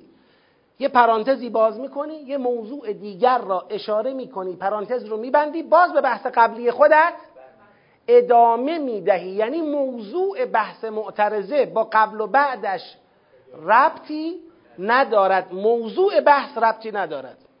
خب. اگر موضوع بحث به قبل و بعد ربطی ندارد آیا یعنی مقصود و قرض هم به قبل و بعد ربطی ندارد؟ اگر بخواد نه موضوع مرتبط باشد نه قرض مرتبط باشد این میشه چی؟ لغو. یعنی آقا یه دفعه شما وسط یه صحبتی یه حرف پرتی زدی. آقا حرف پرت برای حکیم حرف پرت نمی‌زنه که. آقا اگه من دارم روی موضوعی حرف می‌زنم برای چند دقیقه ای چند لحظه ای یه پرانتز باز می‌کنم میبندم دو مرتبه حرف قبلی رو ادامه میدم. یعنی من تشخیص دادم که اینجا این بحث با اینکه موضوعش مرتبط نیست ولی جاش اینجاست الان من باید تذکر بدم. لازمه که اینجا بهش تذکر داده بشه. اگه اینو بذارم برای بعد از تمام شدن سخنی که توش بودم دیگه این فایده ای را که اینجا بهش اشاره کنم بگید نخواهد داشت. سلام علیکم. خیلی خوش آمدید. خیلی خوش آمدید. دیگه این فایده را نخواهد داشت. به این میگیم چی؟ معترضه. خب حالا سوال اینه بحث حافظو علی الصلوات و صلات الوسطا چه رب چه فایده ای چه قرضی درش نهفته است که به بحث های قبل و بعد خودش ربط پیدا می کند اون قرض؟ تمرین عبودیت تمرین فرمانبرداری چه فایده ای برای بحث قبل و بعد داره؟ در رابطه با احکام خانواده که داره بیان میشه باید فرمان بردار باشید دیگه. این فرمان برداریه یک مناسک عبادی داره یه تمرینی داره. این تمرینه اگر انجام نشود آدم ها اگر جلو خدا راضی به خم و راز شدن و عبودیت در قالب نماز نباشند دیگه تن به احکام و دستورات دیگر خدا. اونم تو عرصه مشکلی مثل خانواده اونم تو بحرانهایش. چون تمام بحثای قبل و بعد بحرانهای خانواده است. دیگه تن به فرمان خدا نخواهد داد که. یعنی اون نکته ای که از تو این دوتا آیه دارد به قبل و بعد کمک می‌کند قمول الله قانتینه که با نماز تحقق پیدا می‌کنه. انسان میشه فرمان بردار انسان اهل نماز که فرمان برداری را تمرین کرده و تمرین می‌کند اون انسان پایبندیش به احکام خدا در حوزه خانواده بالاتره. لذا خدا اینجا به شکل معترض بحث رو بیان می‌کنه. خدا می‌تونه سب کنه بحث خانواده تمام بشه. بعد اینو بگه. اون وقتی که ما این ربط رو استفاده نمی‌تونستیم بکنیم. نمیفهمیدیم برای چی اینو گفت. من به تجربه مشاوره ای خودم در طول دوران بالاخره خدمات اجتماعی که حالا کم و زیاد داشتم به این رسیدم. اصلا سوای تمام مسائل دینی. یه خانواده ای را اگر ببینم که این خانواده دچار چالش های ارتباطی هستند تن به احکام و حقوق تن به حقوق متقابل و وظایف متقابل نمیدن من اولین چیزی که مشکوک میشم نماز. اولین چیزی که توصیه می‌کنم نمازه میگم نمازتون چیکار؟ نماز نماز خوبه؟ نماز می‌خونی؟ اهل خدا اهل فرمان برداری هستی؟ اینجا باید درست باشه. اینجا درست نباشه شما هی حکم بده. بگو آقا حق مرد اینه حق زن اینه. وظیفه مرد اینه وظیفه زن اینه. آقا کی حق و وظیفه کار داره؟ برو آقا خدا روز جای دیگه بکنه. حواله کنه. نماز محوره نماز ستونه. تو همون خانواده ستونه. حالا ستون دین بودنش به جای خود ستون امنیت خانوادگیه.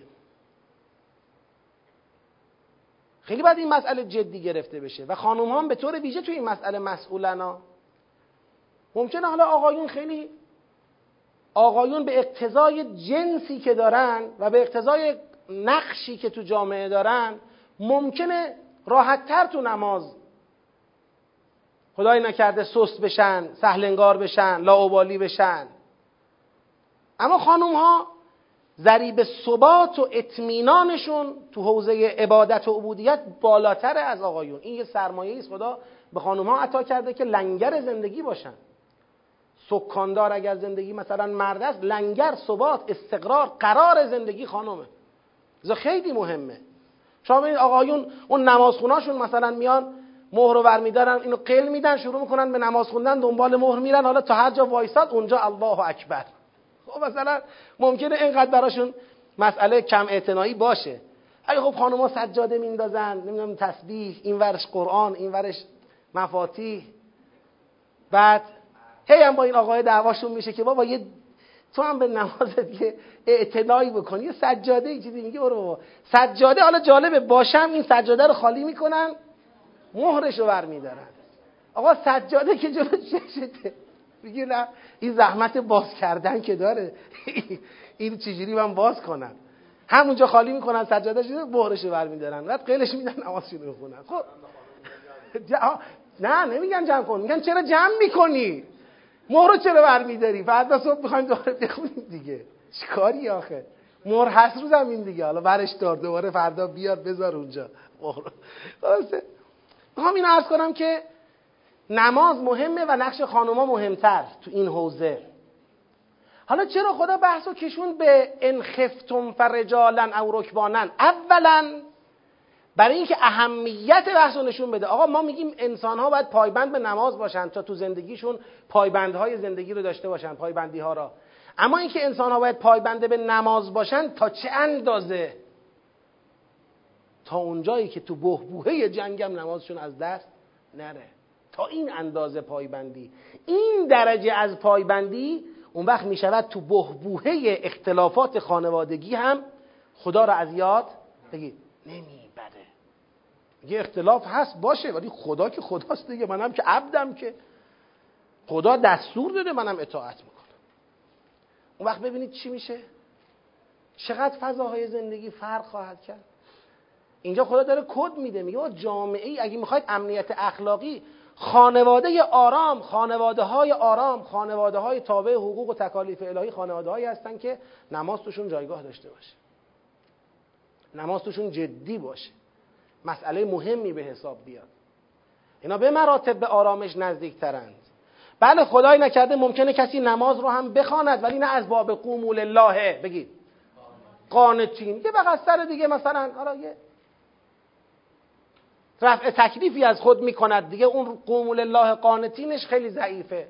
ممکنه این آدم بازم لنگ زیاد بزنه. یعنی این هویت نماز قومول الله قانتین را خیلی به خودمون و خودتون تأکید کنیم. خیلی. با خدا یه نجوایی کنید قبل از تکبیرت الاحرام گفتن. بگید خدایا هر کی هستم هر چی هستم بنده خوبیم بنده بدیم. از صبح تا حالا غفلت داشتم نداشتم. خدایا هر چی بودم الان اومدم دست بالا ببرم. بگم تسلیم تو می‌خوام در مقابل تو قیام کنم خضوع کنم خشوع داشته باشم خم بشم به خاک بیفتم. بگم خدای من بنده تو این روحی به خودتون یادآوری کنید. تو دل نماز اگر معنای سوره حمد و مرور نکردی شاید قابل اغماز باشه اما بندگی را مرور کن. وقتی می‌خوای خم بشی یادت باشه داری تعظیم می‌کنی. وقتی می‌خوای به سجده بری یادت باشه داری به خاک میفتی داری به خاک میفتی این مقدار آقا یک معنا را تو کل نماز تو یادت باشه. حالا اگه خیلی زحمت دیگه مثلا اون سوره رو نمی‌دونم معنیشو من مرور کنم سخته؟ خب این که سخت نیست. یک معنا را تو کل نماز به من دارم بندگی می‌کنم. حالا آقایون که تو نمازاشون چک پاس می‌کنن چکشون برگشت می‌خوره چک کسی رو برگشت می‌زنن. بعد اکثر ایده های خوب زندگی هم تو نماز یادشون میفته تلفن رو می‌زنن میگن الله اکبر خلاصه بگذاریم آقایون من خیلی کوبیدم فکر نکنید حالا ما یه خورده آقایون دیگه دیوارشون کوتاهه دیگه چیکار میشه کرد؟ و الا آره. آره مظلومم خیلی. آره یکی آقایون مظلومن یکی هم آقایون. خب. فان خفتم فرجالا او رکبانا فاذا امنتم فاذكروا الله كما علمكم ما لم تكونوا تعلمون. حالا درسته که من امروز یه حرفی باهاتون دارم یکم شاید اون حرف وقت می‌خواد. ولی اجازه بدید تا اول علم تره بیایم. سه تا آیه من بگم. حالا بعد از این دو مرتبه بحث خانواده را از سر می‌گیرد. والذین یتوفون منکم و یذرون ازواجا. عزیزانی از بین شما که توفی می‌کنند. وفات میابند به سلامتی اونها و یذرون ازواجن در حالی وفات میابند که ازواجی از خود باقی می‌گذارند. همسرانی از اونها باقی میماند. این کسانی که میمیرن خانومشون میمونه وصیتا لازواجهم. برای ازواجشون خوب وصیت داشته باشن. آقا ما بعد از مرگ که نمیشه وصیت کرد داره توصیه می‌کنه به اینکه قبل از اینکه وفات کنید برای ازواجتون یه وصیتی بکنید. وصیت اگه یادتون باشه اول این بحثا بود کتب علیکم اذا حضر احدکم الموت الوصیه. وصیت بر شما فرض شد که اونجا ما بحثشو کردیم آیا واجبه یا مستحبه یا هرچیه بحثشو اونجا کردیم. اینجا می‌خواد یه مصداقشو بیان کنه. آیونی که از دنیا میرن همسرانی از اونها میماند اینا باید برای ازواج خودشون وصیت کنن. چه, چه وصیتی؟ متاعا الی الحول. بگن آقا تا یه سال خرج و مخارج این خانوم از اموال من داده بشه. تا یه سال درسته که دیگه حالا من از دنیا رفتم بالاخره از ما یه چیزی باقی مونده دیگه. از اونی که از ما باقی مونده خرج و مخارج این همسر ما داده بشود. متاعا الی الحول برخورداری داشته باشه از اموال من تا یک سال. غیر اخراج بدون اخراج. یعنی از خانه هم اخراج نشود که ما می‌خوایم تقسیم ارث بکنیم دیگه. شما بفرمایید بیرون. حالا ممکنه آدما با مادر همچین کاری نکنن ها. آدمای با معرفت. ولی یه وقت ممکنه این آقا خانومش مادر وراث دیگر نیست. اتفاقا خیلی هم از دست این خانومه شاکی هن مثلا. مادرشون کلی تو خونه این پدر زحمت کشیده بعد از دنیا رفته. این بابا رفته مثلا یه خانومی گرفته. این خانوم هم به این بچه ها فرض کنید. خیلی اهل لطف نیست فرض کنید. می‌خوام بگیم حتی تا اینجا شما برید. آقا شما این خانومی که آقاش از دنیا رفت اینو از خونش بیرون نکنید تا یک سال وصیت کنید براش. آقایون وصیت کنید برای او که تا یک سال خرجشو بدن و از خونه بیرونش نکنن. غیر اخراجن حالا بله البته اجبار نیست. و این خرج نه. اگه خودش خواست بره فلا جناح علیکم فی ما فعلنا فی انفسهن من معروف. شما درباره تصمیمی که اونها راجع به خودشون می‌گیرن تصمیم معروفی که تصمیم پسندیده ای که راجع به خودشون می‌گیرن گناهی بر شما بگید. نیست. شما مسئول نیستی که او نباید بیرون برود. تو چه کاری داری؟ اون برای خودش خودش باید تصمیم بگیره. فلا جناح علیکم فی ما فعلن فی انفسهن من معروف. در اونچه که درباره خودشون انجام میدن از معروف شما گناهی متوجه شما بگید. نیست. مسئول نیستید در واقع ایشونو به زور تو خونه نگه دارید. اما در صورتی که وصیتی وجود دارد شما او را من نکنید. یعنی از خونه اخراجش نکنید و مخارج او را تا یک سال تأمین کنید. والله عزیز حکیم. خدا شکست ناپذیر حکیم است. حکم آیه روشنه؟ بله. حول دیگه الال حول یعنی یک سال. الال حول حول یک سال کامله. بعد میفرماید وللمطلقات متاع بالمعروف حقا علی المتقین. و برای زنان مطلقه هم متاعی باید در نظر گرفته شود. بالمعروف حقا علی المتقین. متاعی که حسب عرف عرف شرعی باشد و این حقی بر متقین است. یعنی متقین حق برگردن متقین است حقی است برای مطلقات برگردن بگی. متقین متقین باید حق ادا کنن. یه متاعی بالمعروف به زن مطلقه بدن. خوب دقت کنید این آیه رو بعضیا همینجوری مطلق دیدنش. آقا کلا خدا داره میگه للمطلقات متاع بالمعروف حقا علی المتقین. در حالی که بحث مطلقات نبود الان. بحث چی بود؟ زنانی که همسرشون فوت می‌کنه بود. پس این مطلقات رو از این بحث جدا نکنیم. صحبت سر اینه. میگه کسانی که فوت می‌کنن یه وقت یزرون ازواجن. یه وقت هست این آدم فوت کرده مطلقه ای دارد خانم مطلقه ای دارد درسته این مطلقه مهرش به وقتش داده شده رفته. ولیکن این آقا اومده تو وصیتش گفته ها به هر حال این خانم یه مدتی خانم ما بوده. از اموال ما یه سهمی هم برای اون در نظر بگیریم. یه متاع بالمعروفی هم تو اموال متوفا برای زن مطلقه لحاظ بشود. حالا درسته زن مطلقه شده ولی آقا یه سال دو سال پنج سال ده سال حالا هر چقدر کمتر بیشتر با تو بوده دیگه با تو زندگی کرده دیگه. رابطه زوجیت بینتون برقرار بوده.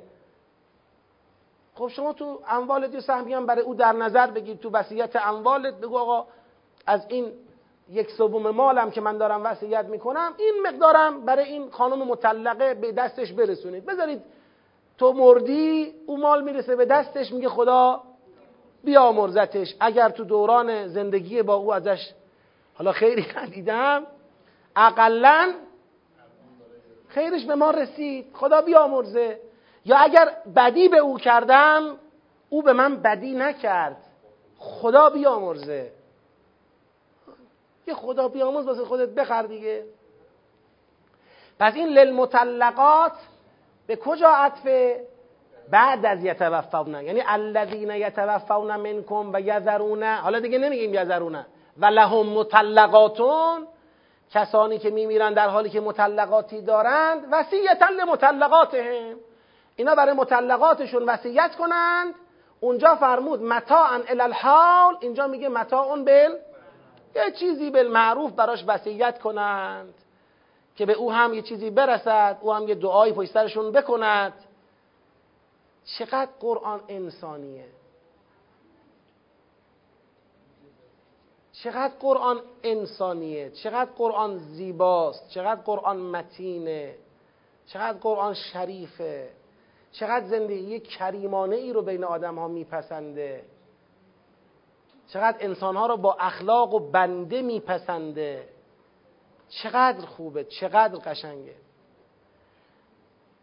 حقا علی المتقین حقی است برگردن متقین کذالک یبین الله لکم آیاته لعلکم تعقلون. این گونه خدا تبیین می‌کند برای شما آیات خود را باشد که پایبند باشید. بیرسد به علم تر الی الذین خرجو که بحث جدیدیه. انشاءالله وارد میشیم. من یک نکته اشاره می‌کنم و بعد عرضی باهاتون دارم قبل از وقت استراحت. اون نکته اینه. ببینید ماها اقلا من کاری ندارم با کسانی که قرآن رو هنوز نشناختن. هنوز از زیبایی ها و لطافت ها و حکمت های قرآن ترفی نبستن درکی پیدا نکردن. من با اونا کار ندارم. اونا ممکنه یه وقت سوالی می‌خوان درباره قرآن بپرسن ادب لازم را رعایت نکنن. میگیم خب اونا نمی‌دانن. انشاءالله خدا به خاطر ندونستنشون اونا رو مورد عفو و رحمت قرار بده.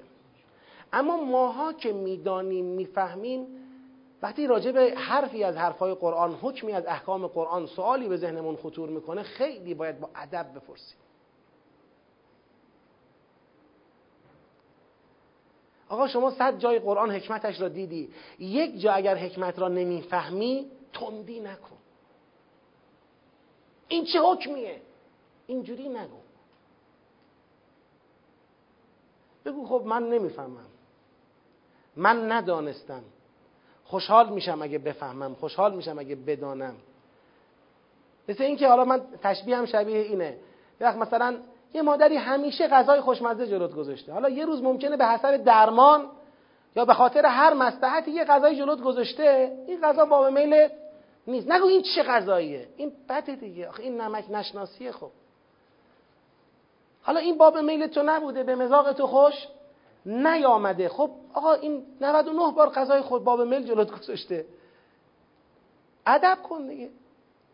یه وقتایی انسان احساس می‌کنه که ما ادب و موقع پرسیدن از قرآن یادمون میره.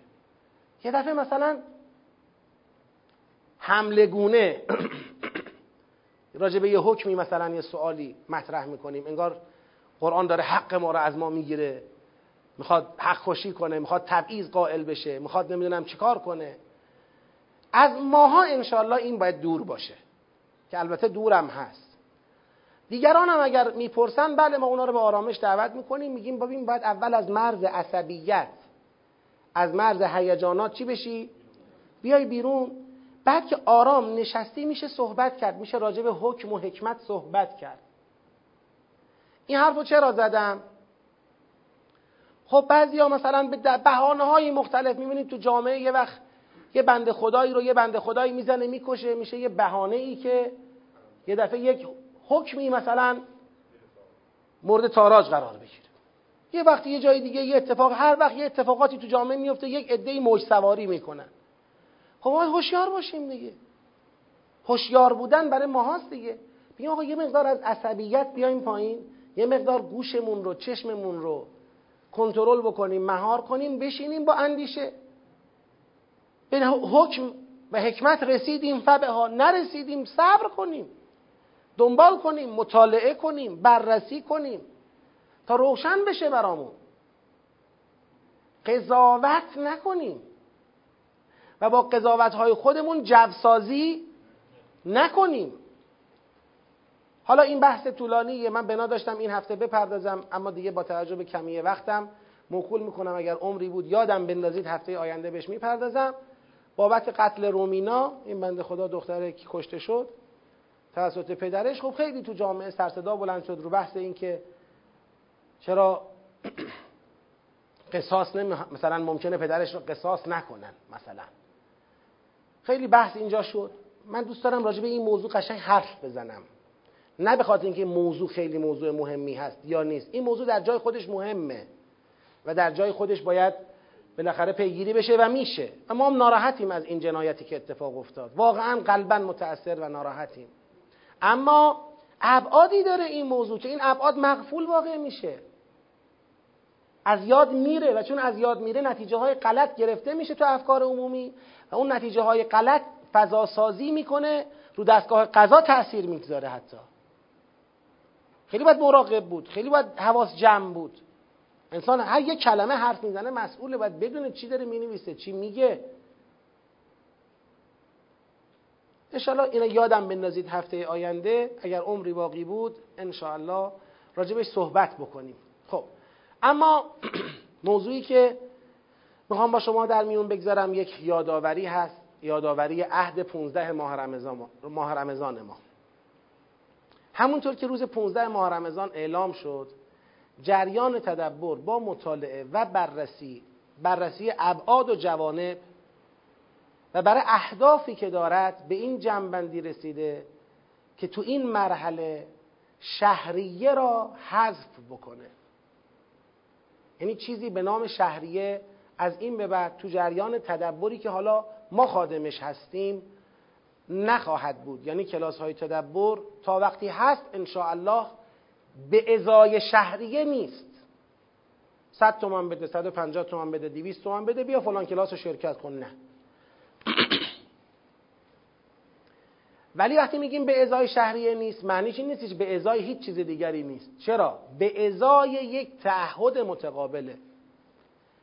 یه برنامه ریخته شده بر اینکه ما متعهد باشیم به اینکه قرآن را خدمت کنیم به قرآن تا جایی که می‌تونیم تا جایی که نفس داریم. تو سختترین شرایط حتی. حتی در صورتی که لازمش این باشه که از جیب هزینه کنیم این کار رو انجام بدیم قرآن را تا زنده ایم یاد بدیم.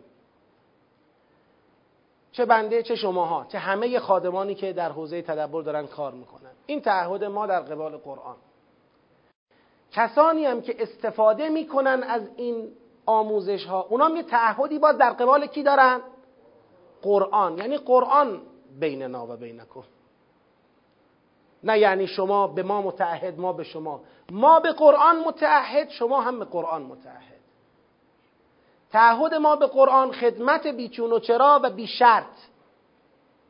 شرط ما نمی کنیم اینقدر شهریشه هیچی. اما اونی که داره استفاده می‌کنه باز اونم به قرآن متعهد است. اونم بیچون و چرا و بی شرط متعهد باشد. نگه به اندازه ای که یاد گرفتم به اندازه ای که می‌تونی. به اندازه ای که در توانت هست. خودت و تبلیغ کنی اطرافیانت. و تبلیغ کنی دوستانت شاگردانت همکارانت فامیلت بستگانت. یکی یکیتون باید مثل یک شعله آتش که باز این آتش رو منتقل می‌کنه آتش عشق به قرآن رو منتقل می‌کنه فراگیر می‌کنه. یکی یکیتون باید این نقش رو داشته باشه. حرارت سوز قرآن رو باید منتقل کنید. برای همین عهد مشترک ما با قرآن و شما با قرآن قرارگاهی تأسیس شده. قرارگاه حمایت از نهزت تدبر آموزی. حتی من می‌خوام بگم لازم نیست چیزی اضافه تر از اونچه که مردم برای دینشون خرج می‌کردن خرج کنن. هرچند که اگه خرج کنن ما استقبال می‌کنیم خوشحال میشیم. و کارهای بیشتری میشه کرد. آه بالاخره مردم خمس دارن میدن. مردم تو زندگی دینیشون گاهی انفاق می‌کنن گاهی نظر می‌کنن گاهی وقف می‌کنن گاهی هدیه میدن گاهی قرض الحسنه پولی دارن می‌خوان بدن. نمی‌دونم بعضیاتون شاید قرارگاه رو دیدید شاید همتون دیدید. اگر وارد سایت قرارگاه بشید از پرداخت وجوهات خمس و سایر وجوهات دینی که به دست مراجع تقلید خودتون برسد تا وقف تا نظر آیا نظری دارم؟ تا هدیه تا مبلغ ثابت. ماهی ده هزار تومن ماهی بیس هزار تومن ماهی پنجاه هزار تومن. هر کی به حسب وسعش. الحمدلله پیش بینی شده به نحوی تو این قرارگاه که ریز حمایت ها اونجا کنتور میفته معلوم میشه چقدره. تعداد نفراتی که حمایت کردن معلومه چقدره. این حمایت ها کجاها ریز به ریز خرج شده در چه تاریخی چه کارایی باش انجام شده همه معلومه و قابل دسترسیه. ریز هزینه کرد. انشاءالله سال آینده اگر حیاتی باقی باشه پونزدهم ماه رمضان که یک سال از فعالیت گذشته از خیرین این قرارگاه دعوت به عمل خواهد اومد. از خودشون بازرسی تعیین خواهد شد. همواره سالانه بازرسی از بین خود خیرین انتخاب بشه. بر فرایند مالی این قرارگاه نظارت کنه. که ما بودیم نبودیم این یک انشاءالله باقیات صالحاتی برای همیشه. که اینجا بشه یک منبعی در نبود حمایت دولتی. در نبود حمایت های دستگاه های مسئول. خدایا تو را شاهد می‌گیرم که وقتی میگم نبود حجت دارم. حجت دارم میگم در نبود. در فقر و فقدان و ضعف شدید حمایت های دولتی حمایت های دستگاه های مسئول و زیربط ما در روز قیامت سرمون رو بالا بگیریم بگیم خدایا ما نگاه نکردیم به اینکه بعضیا به مسئولیت خودشون توجه نکردن. ما تلاش خودمون را همه جانبه کردیم که برای پیشرفت قرآن مانعی باقی نماند. ما تمام تلاشمون رو کردیم. هر کی هر چی می‌تونه فقط مالی هم نیست. می‌تونی درس بدی. می‌تونی تبلیغ کنی. نفر به نفر آدم جذب کنی. الحمدلله صوتا رایگان شده فیلم رایگان شده کلاس ها رایگان شده. دیگه برای جذب کردن مردم مانعی وجود نداره. شما تو محلتون ده نفر رو جمع کنید ما استاد بفرستیم براتون. جریان تدبر متکفل این کارو می‌کنه براتون. نه پولی خواهد گرفت نه یاب زهابی خواهد گرفت نه شهریهی خواهد گرفت. همش رایگان. اما اون ده نفر رو متعهد کنیم به اینکه بابا شما بیاید برای قرآن خدمت کنید. همه بیایم پای قرآن. خب حالا یکی می‌تونه با ماهی پنج تومن ده تومن می‌تونه. یکی ممکنه وجوهاتش سالی دیویس میلیون تومن باشه. آدما توان اقتصادشون فرق می‌کنه. یکی ممکنه نظر می‌کنه در حد پنجاه هزار تومن یکی ممکنه نظرش پنجاه میلیون تومن باشه. یکی ممکنه یه هدیه ای میده در حد نمی‌دونم 200 300 هزار تومن یکی ممکنه هدیهش 300 میلیون تومن باشه. یکی ممکنه وقف می‌کنه یک مثلا تکه طلایی را برای مثلا ملک تدبر برای مکان تدبر که نه در تهران الان ما مکان داریم نه در قم. من دیگه الان خودم خجالت می‌کشم این حرف رو بزنم چون برای خودم که نیست می‌زنم. 20 ساله داریم میگیم آقا مکان نداریم. هیچ هیچ کس عین خیالش نیست. حالا الحمدلله اخیرا یه بند خدایی یه واحد آپارتمانی داشت وقف کرد. خدا خیر دنیا و آخرت بهش بده. البته اضافه داشت. وقف کرد. برای شهیدش وقف کرد. که حالا اون شد یه تکه زمینی تو قوم نصف اون زمین رو تأمین کرد. یه زمینی 300 متری تقریبا 150 مترش از پول این آپارتمان تأمین شده. باز بقیهش مونده. از قوم سختتر تو تهرانه. اون زمین پولش باید کامل بشه ساخته بشه. یه پایگاهی برای تدبر تو قوم نباشه. واقعا این زیاده برای تدبر. یا در تهران. این همه سال من این حرف رو می‌زنم امیدوارم بر نخوره. ولی این همه سال ما هر روز باید اساس بکشیم. از این ور به اون ور از اون ور به اون ور از اون ور به اون ور. یه جایی که بگیم اونجا وایسادیم داریم کار می‌کنیم برای قرآن یه پایگاه یه ستاده برای ما نیست. همه جا مستجری همه جا موقت. بالاخره هر مکانی هم ملاحظات خودشو داره دیگه.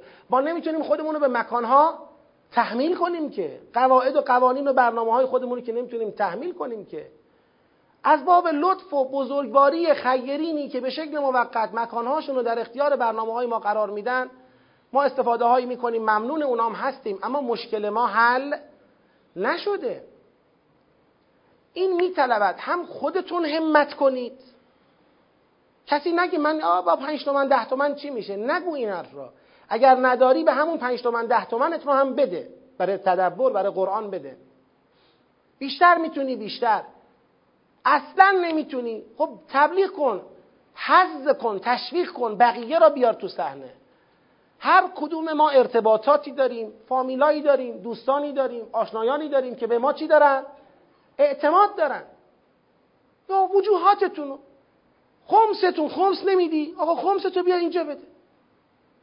شما خمستون اینجا بدید ما قبض همون مرجعتون رو بهتون میدیم. با اینکه اگر ما مکلف نبودیم به اینکه قبض مراجع شما رو به دستتون بدیم هستن نمایندگانی از مراجع که به نفع تدبر بیشتر حاضرن پول بدن از اون وجوهات. مثلا خمس ده میلیون باشه پنج میلیونشو میدن. اون پنج میلیون دیگر را میرن به دفتر مرجع تحویل میدن. ولی چون نصفشو می‌برن دیگه قبض بهشون نمیده. ولی خب وصول میشه. با اجازه اون مرجع این پنج میلیون خرج میشه تو تدبر.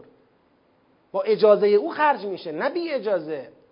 حالا بعضی ها حساسن حتما قبض خود مرجعمون رو می‌خوایم. اگر مقلد فلان آقا هستم قبض او را می‌خوایم. عیبی نداره. ما اونم یک سوم بهمون اجازه میدن.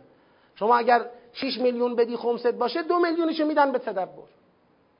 همون آقا دو میلیون میده به تدبر قبضم بهتون میده. آقا همین که یک اجماعی درست بشه خود تدبری ها تو تهران هزاران تدبری داریم. خود تدبری ها اجماعی داشته باشن همون اموالی که تا حالا بالاخره برای دینشون خرج می‌کردن رو تو این کانال قرار بدن. تونستن چربش کنن چه بهتر نتونستن همین خودش خیلی کمک می‌کنه. که دیگه بشه یک منبع مالی انشاءالله مردمی تحت کنترل خود شما جریان تدبر تمام نهادهاش آمول منفعه است. مؤسسه تدبر آمول منفعه است. مؤسسه خادمان آمول منفعه است. مؤسسه ایثار تلاش آمول منفعه است. مؤسسه گفتمان آمول منفعه است. هیئت قرآن و ولایت آمول منفعه است. هیچ کدوم اختصاصی نیست. یه دونه یه متری یه دونه یه ریالی به شخص نمی‌رسه. حالا بله شخص ممکنه بابت کاری که انجام میده یه حق و زحمه ای بهش بدن. بگن شما کار کردی حق و زحمت. شما درس دادی حق تربیت حق تدریس. اون جداست. ولی اینکه به کسی برسد بگیم مثلا زمین خریده شده وقفه. وقفه. وقف تدبره. پس من خواهشم اینه از خواهران و برادران با حسن اعتماد و حسن پیگیری و حسن تبلیغ ثبت کنید برای خودتون ما ثبت کنیم برای خودمون. انشالله این نهال را آبیاری کنیم تا یه درخت تنومندی بشه. روزی برسد ما هم نبودیم اما ببینیم ریشه هایی دوونده در زمین میوه هایی میده که اصلها ثابت فرعها فی السما تعطی اکلها کل حین. همیشه داره میوه میده. ما اون دنیا بهرهمند بشیم از میوهاش یک اقدام ساده امروز من و شما می‌تونه یه تاریخی را عوض کنه. فکر نکنید این اقدام رو دست کم نگیرید. شماها که دیگه باور دارید راه تدبر است دیگه راه قرآن دیگه. ما نمیگیم راه دیگه ای نیست اما اگر هر راهی هم هست از اینجا میگذره. از تدبر در قرآن میگذره و می‌رسه به شاخه های دیگه. کسی تدبر در قرآن را دور بزنه به هر چی برسه به هیچی نمی‌رسه باور کنید. باور کنید. دور بزنه قرآن را انسان به هیچی نمی‌رسه.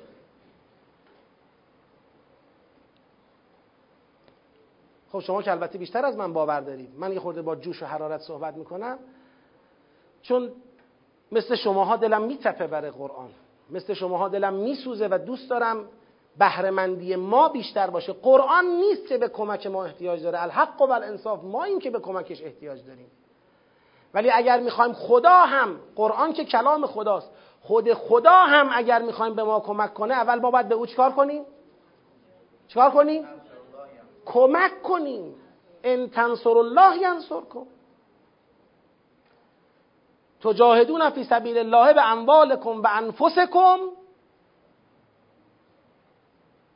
ذالکم خیر لکم ان کنتم تعلمون. یغفر لکم ذنوبکم. و یدخلکم جنات تجری من تحتها الانهار و مساکن طیبة فی جنات عدن. ذالک الفوز العظیم و اخرى تحبونها. نصر من الله. و فتح قریب و بشر المؤمنین. یاری خدا وقتی می‌رسه که ما یاریش کنیم. پس دیگه ما حجت را تمام کردیم. چجوری تمام کردیم؟ اینجوری که وقتی گفتیم اعلام کردیم ما در عوض پول مردم کار نخواهیم کرد. این تمام شد. حداقل بنده تا زندم همینه. ان الله برای خودم و برای مجموعه ای که به ما لطف دارن و اعتماد دارن. ولی تعهد به قرآن داریم. مردم هم تعهد به قرآن. الله همه بتونن به تعهدات قرآنی خودشون به احسن وجه عمل کنن. ان الله ان الله این شجره طیبه به جایی برسد که امر قرآن بدون کمترین نیازی به شهریه مردم در حد اکثر و کیفیت اعلا در کل جهان تبلیغ بشه. ان الله و من اون روز را هم انتظار می‌کشم هم بهش به شدت امیدوارم. خب ببخشید که وقتتون رو گرفتم. جناب آقای امیری عزیز که تشریف آوردن و حق مطلب باز این بود ایشون صحبت کنن. همین الانم من توصیه می‌کنم اقلا در معرفی سایت هفته آینده تشریف میارید. آقای امیری رو من خدمتتون معرفی می‌کنم. روز 15 ماه رمضان گفتم الانم میگم. از دوستان قدیمی ما از ابتدای طلبگی در خدمتشون از دوستان ما هستن. البته ایشون یه دو سه سالی بعد ما فکر کنم حوزه تشریف آوردن. مثلا سال 79 اومدید شما یا؟ 70 81 من 86 اینا 81 تشریف آوردن. و ما در خدمتشون در حوزه بناب بودیم. بعد از اون در قم از وقتی که وارد قم شدن در خدمتشون بودیم تا به حال. از دوستان قدیمی. پرتلاش از اساتید توانمند تدبر دلسوز متحد و توانمند در حوزه کاری که بهشون سپرده شده. ایشون مدیریت قرارگاه رو به عهده دارن و شماره تلفنشون در سایت ثبت شده. همین امروز هم خوبه رو تخته بنویسن شماره تلفن خودشون رو. هر نوع راهنمایی لازم باشه گفتگویی لازم باشه. کسی می‌خواد پولی قرض بده کسی می‌خواد پولی سرمایه گذاری کنه. شما می‌شناسید خیرینی که حاضر به قرض دادنن یا حاضر به سرمایه گذاری یا حاضر به وقفن یا بلا عوض دادن هر چی. می‌تونید با آقای امیری مشاوره صحبت بکنید. ایشون راهنماییتون می‌کنن. در مواردی که لازم باشه بنده خودم خدمت می‌رسم. و گفتگوهای لازم انشالله انجام خواهد شد. از ایشون پیشا پیش به خاطر همه زحمت هایی که تا به حال کشیدند و خواهند کشید تغییر و تشکر می‌کنیم. و از شماها الحق و الانصاف من اینو باید بگم جمع حاضری که جناب آقای امیری ما در خدمتشون هستیم فرهیختگان و خلاصه پیشتازان فرهنگ تدبرن. سالهای سال خیلی از افراد این جمع خودشون زندگیشون جانشون مالشون در خدمت قرآن بوده. و فدایی قرآن بودند و هستند و انشاءالله خودشون و نسلشون بیش از این خواهند بود. حالا ما یه وقت اینجوری خلاصه با حرارت یه حرفایی رو میگیم دلیل بر این نیستش که چیزی نیست و ما می‌خوایم ایجاد بشود. نه الحمدلله هست. می‌خوایم بماند تثبیت بشه و توسعه پیدا بکنه. ان الله و خیلی جا داره که تقدیر و تشکر بشه از بانی و خلاصه خیر این حسینیه شریف و مبارک که اینجا وقف شده برای امر دین که میزبان ما بودن در جلساتی که در خدمتشون بودیم. واقعا خدا اجرتون بده. خدا از شما به احسن وجه انشاءالله قبول بکنه و به از آف مضاعفه انشاءالله از دست خدای کریم و مهربان پاداشش رو بگیرید. ما از شما صمیمانه تشکر می‌کنیم. بنده و جمع حاضر. انشاءالله که اجرتون با امام زمان علیه السلام و با قرآن کریم. سلامتی خودتون و بانیان و واقفان این حسینیه شریف اجماعا صلوات ختم کنید.